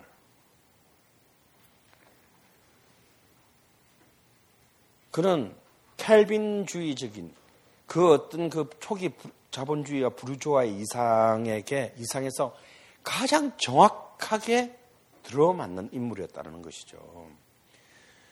바로 그 바하를 무덤에서 끌어올린 첫 번째 인물인 펠릭스 멘델스존이 놀랍게도 금융 유태계 금융 자본가의 아들이라는 사실은 절대 우연이 아닙니다. 멘델스존은 19세기 작곡가 중에서 유일하게 가장 유복한 자본가 가정에서 태어난 자예요. 게다가 유대인이었고 금융가의 아, 금융 자본가의 아들이었습니다. 그 스무 살짜리 멘델스존이 바하를 발굴하게 된 것은 우연이었을까요? 저는 우연이 아니었다고 생각합니다. 이미 승리를 확신한 부르주아 계급은 칼 맑스가 말한 대로 모든 역사는 승리한 계급의 역사죠. 이제 막 승리를 확신하는 계급은 새로운 역사를 쓰려고 했고 그 새로운 역사에 걸맞는 새로운 역사적 주인이 필요로 했습니다. 이 1829년에 마테수장국의 100년 만에 재연 이후로 1850년에 바흐 협회가 전 유럽의 바흐 전 유럽 단위의 바흐 협회가 만들어지고 그리고 1900년에 드디어 바하 전집이 악보로 완성돼요. 그리고 이 기간 이 기간에 모든 유럽의 비평가 언론인들은 바흐에 대한 예찬으로 마치 짜고 치는 고수처럼 79년간 그렇게 아무도 말을 안 하다가 마치 이때부터 약속이나 한 듯이 모든 전 유럽이 바하에 대한 어마어마한 칭송을 만들어내면서 바하를 음악의 비조로 세우게 돼요. 이것이 바로 새로운 이제 부르주아 계급의 역사였습니다. 음악사였습니다. 아, 이런 와중에 베토벤은 그 부르주아 계급이 가장 고귀하고 순수했던 바로 그 이념을 완전 연소한 처음이자 마지막 작곡가라는 점에서 그런 부르주아 시대가 유효한 한 그런 음악사의 영원한 챔피언일 수밖에 없는 것이죠.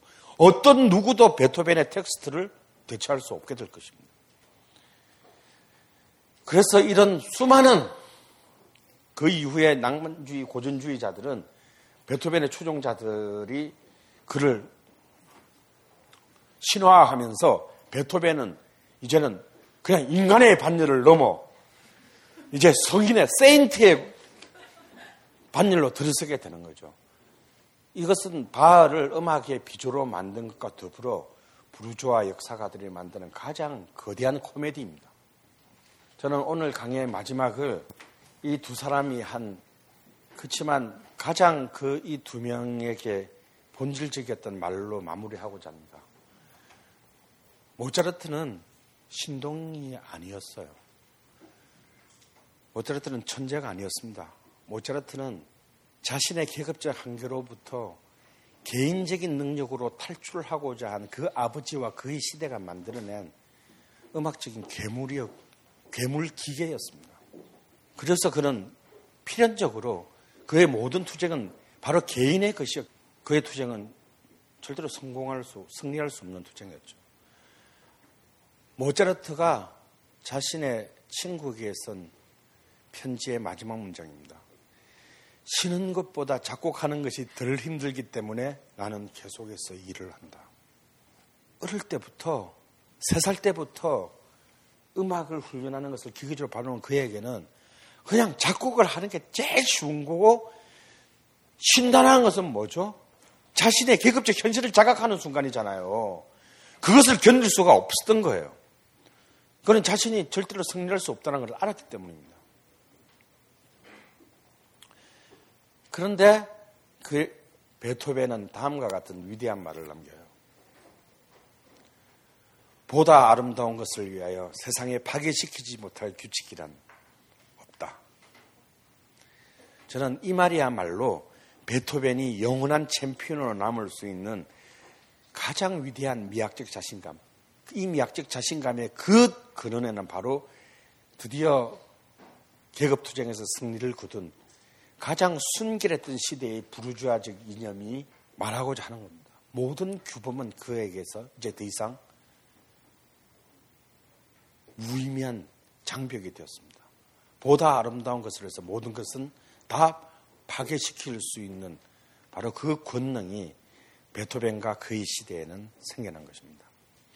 이렇게 해서 인류의 역, 음악사는 다시 새로운 어떤 거대한 반전의 시대로 접어들게 되었고 이 1770년부터 1827년 사이에 모차르트와 베토벤은 바로 그런 인류 음악 사상 가장 거대한 반전의 반전과 전복의 두 상징적인 작곡가였던 것입니다.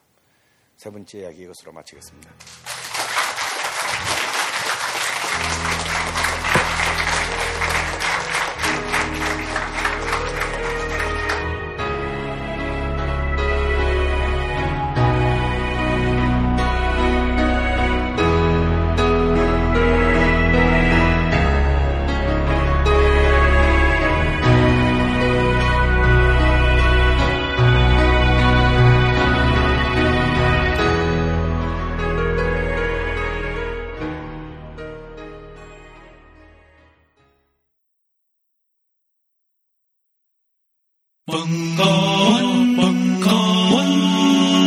벙커원, 벙커원, 벙커원 라디오.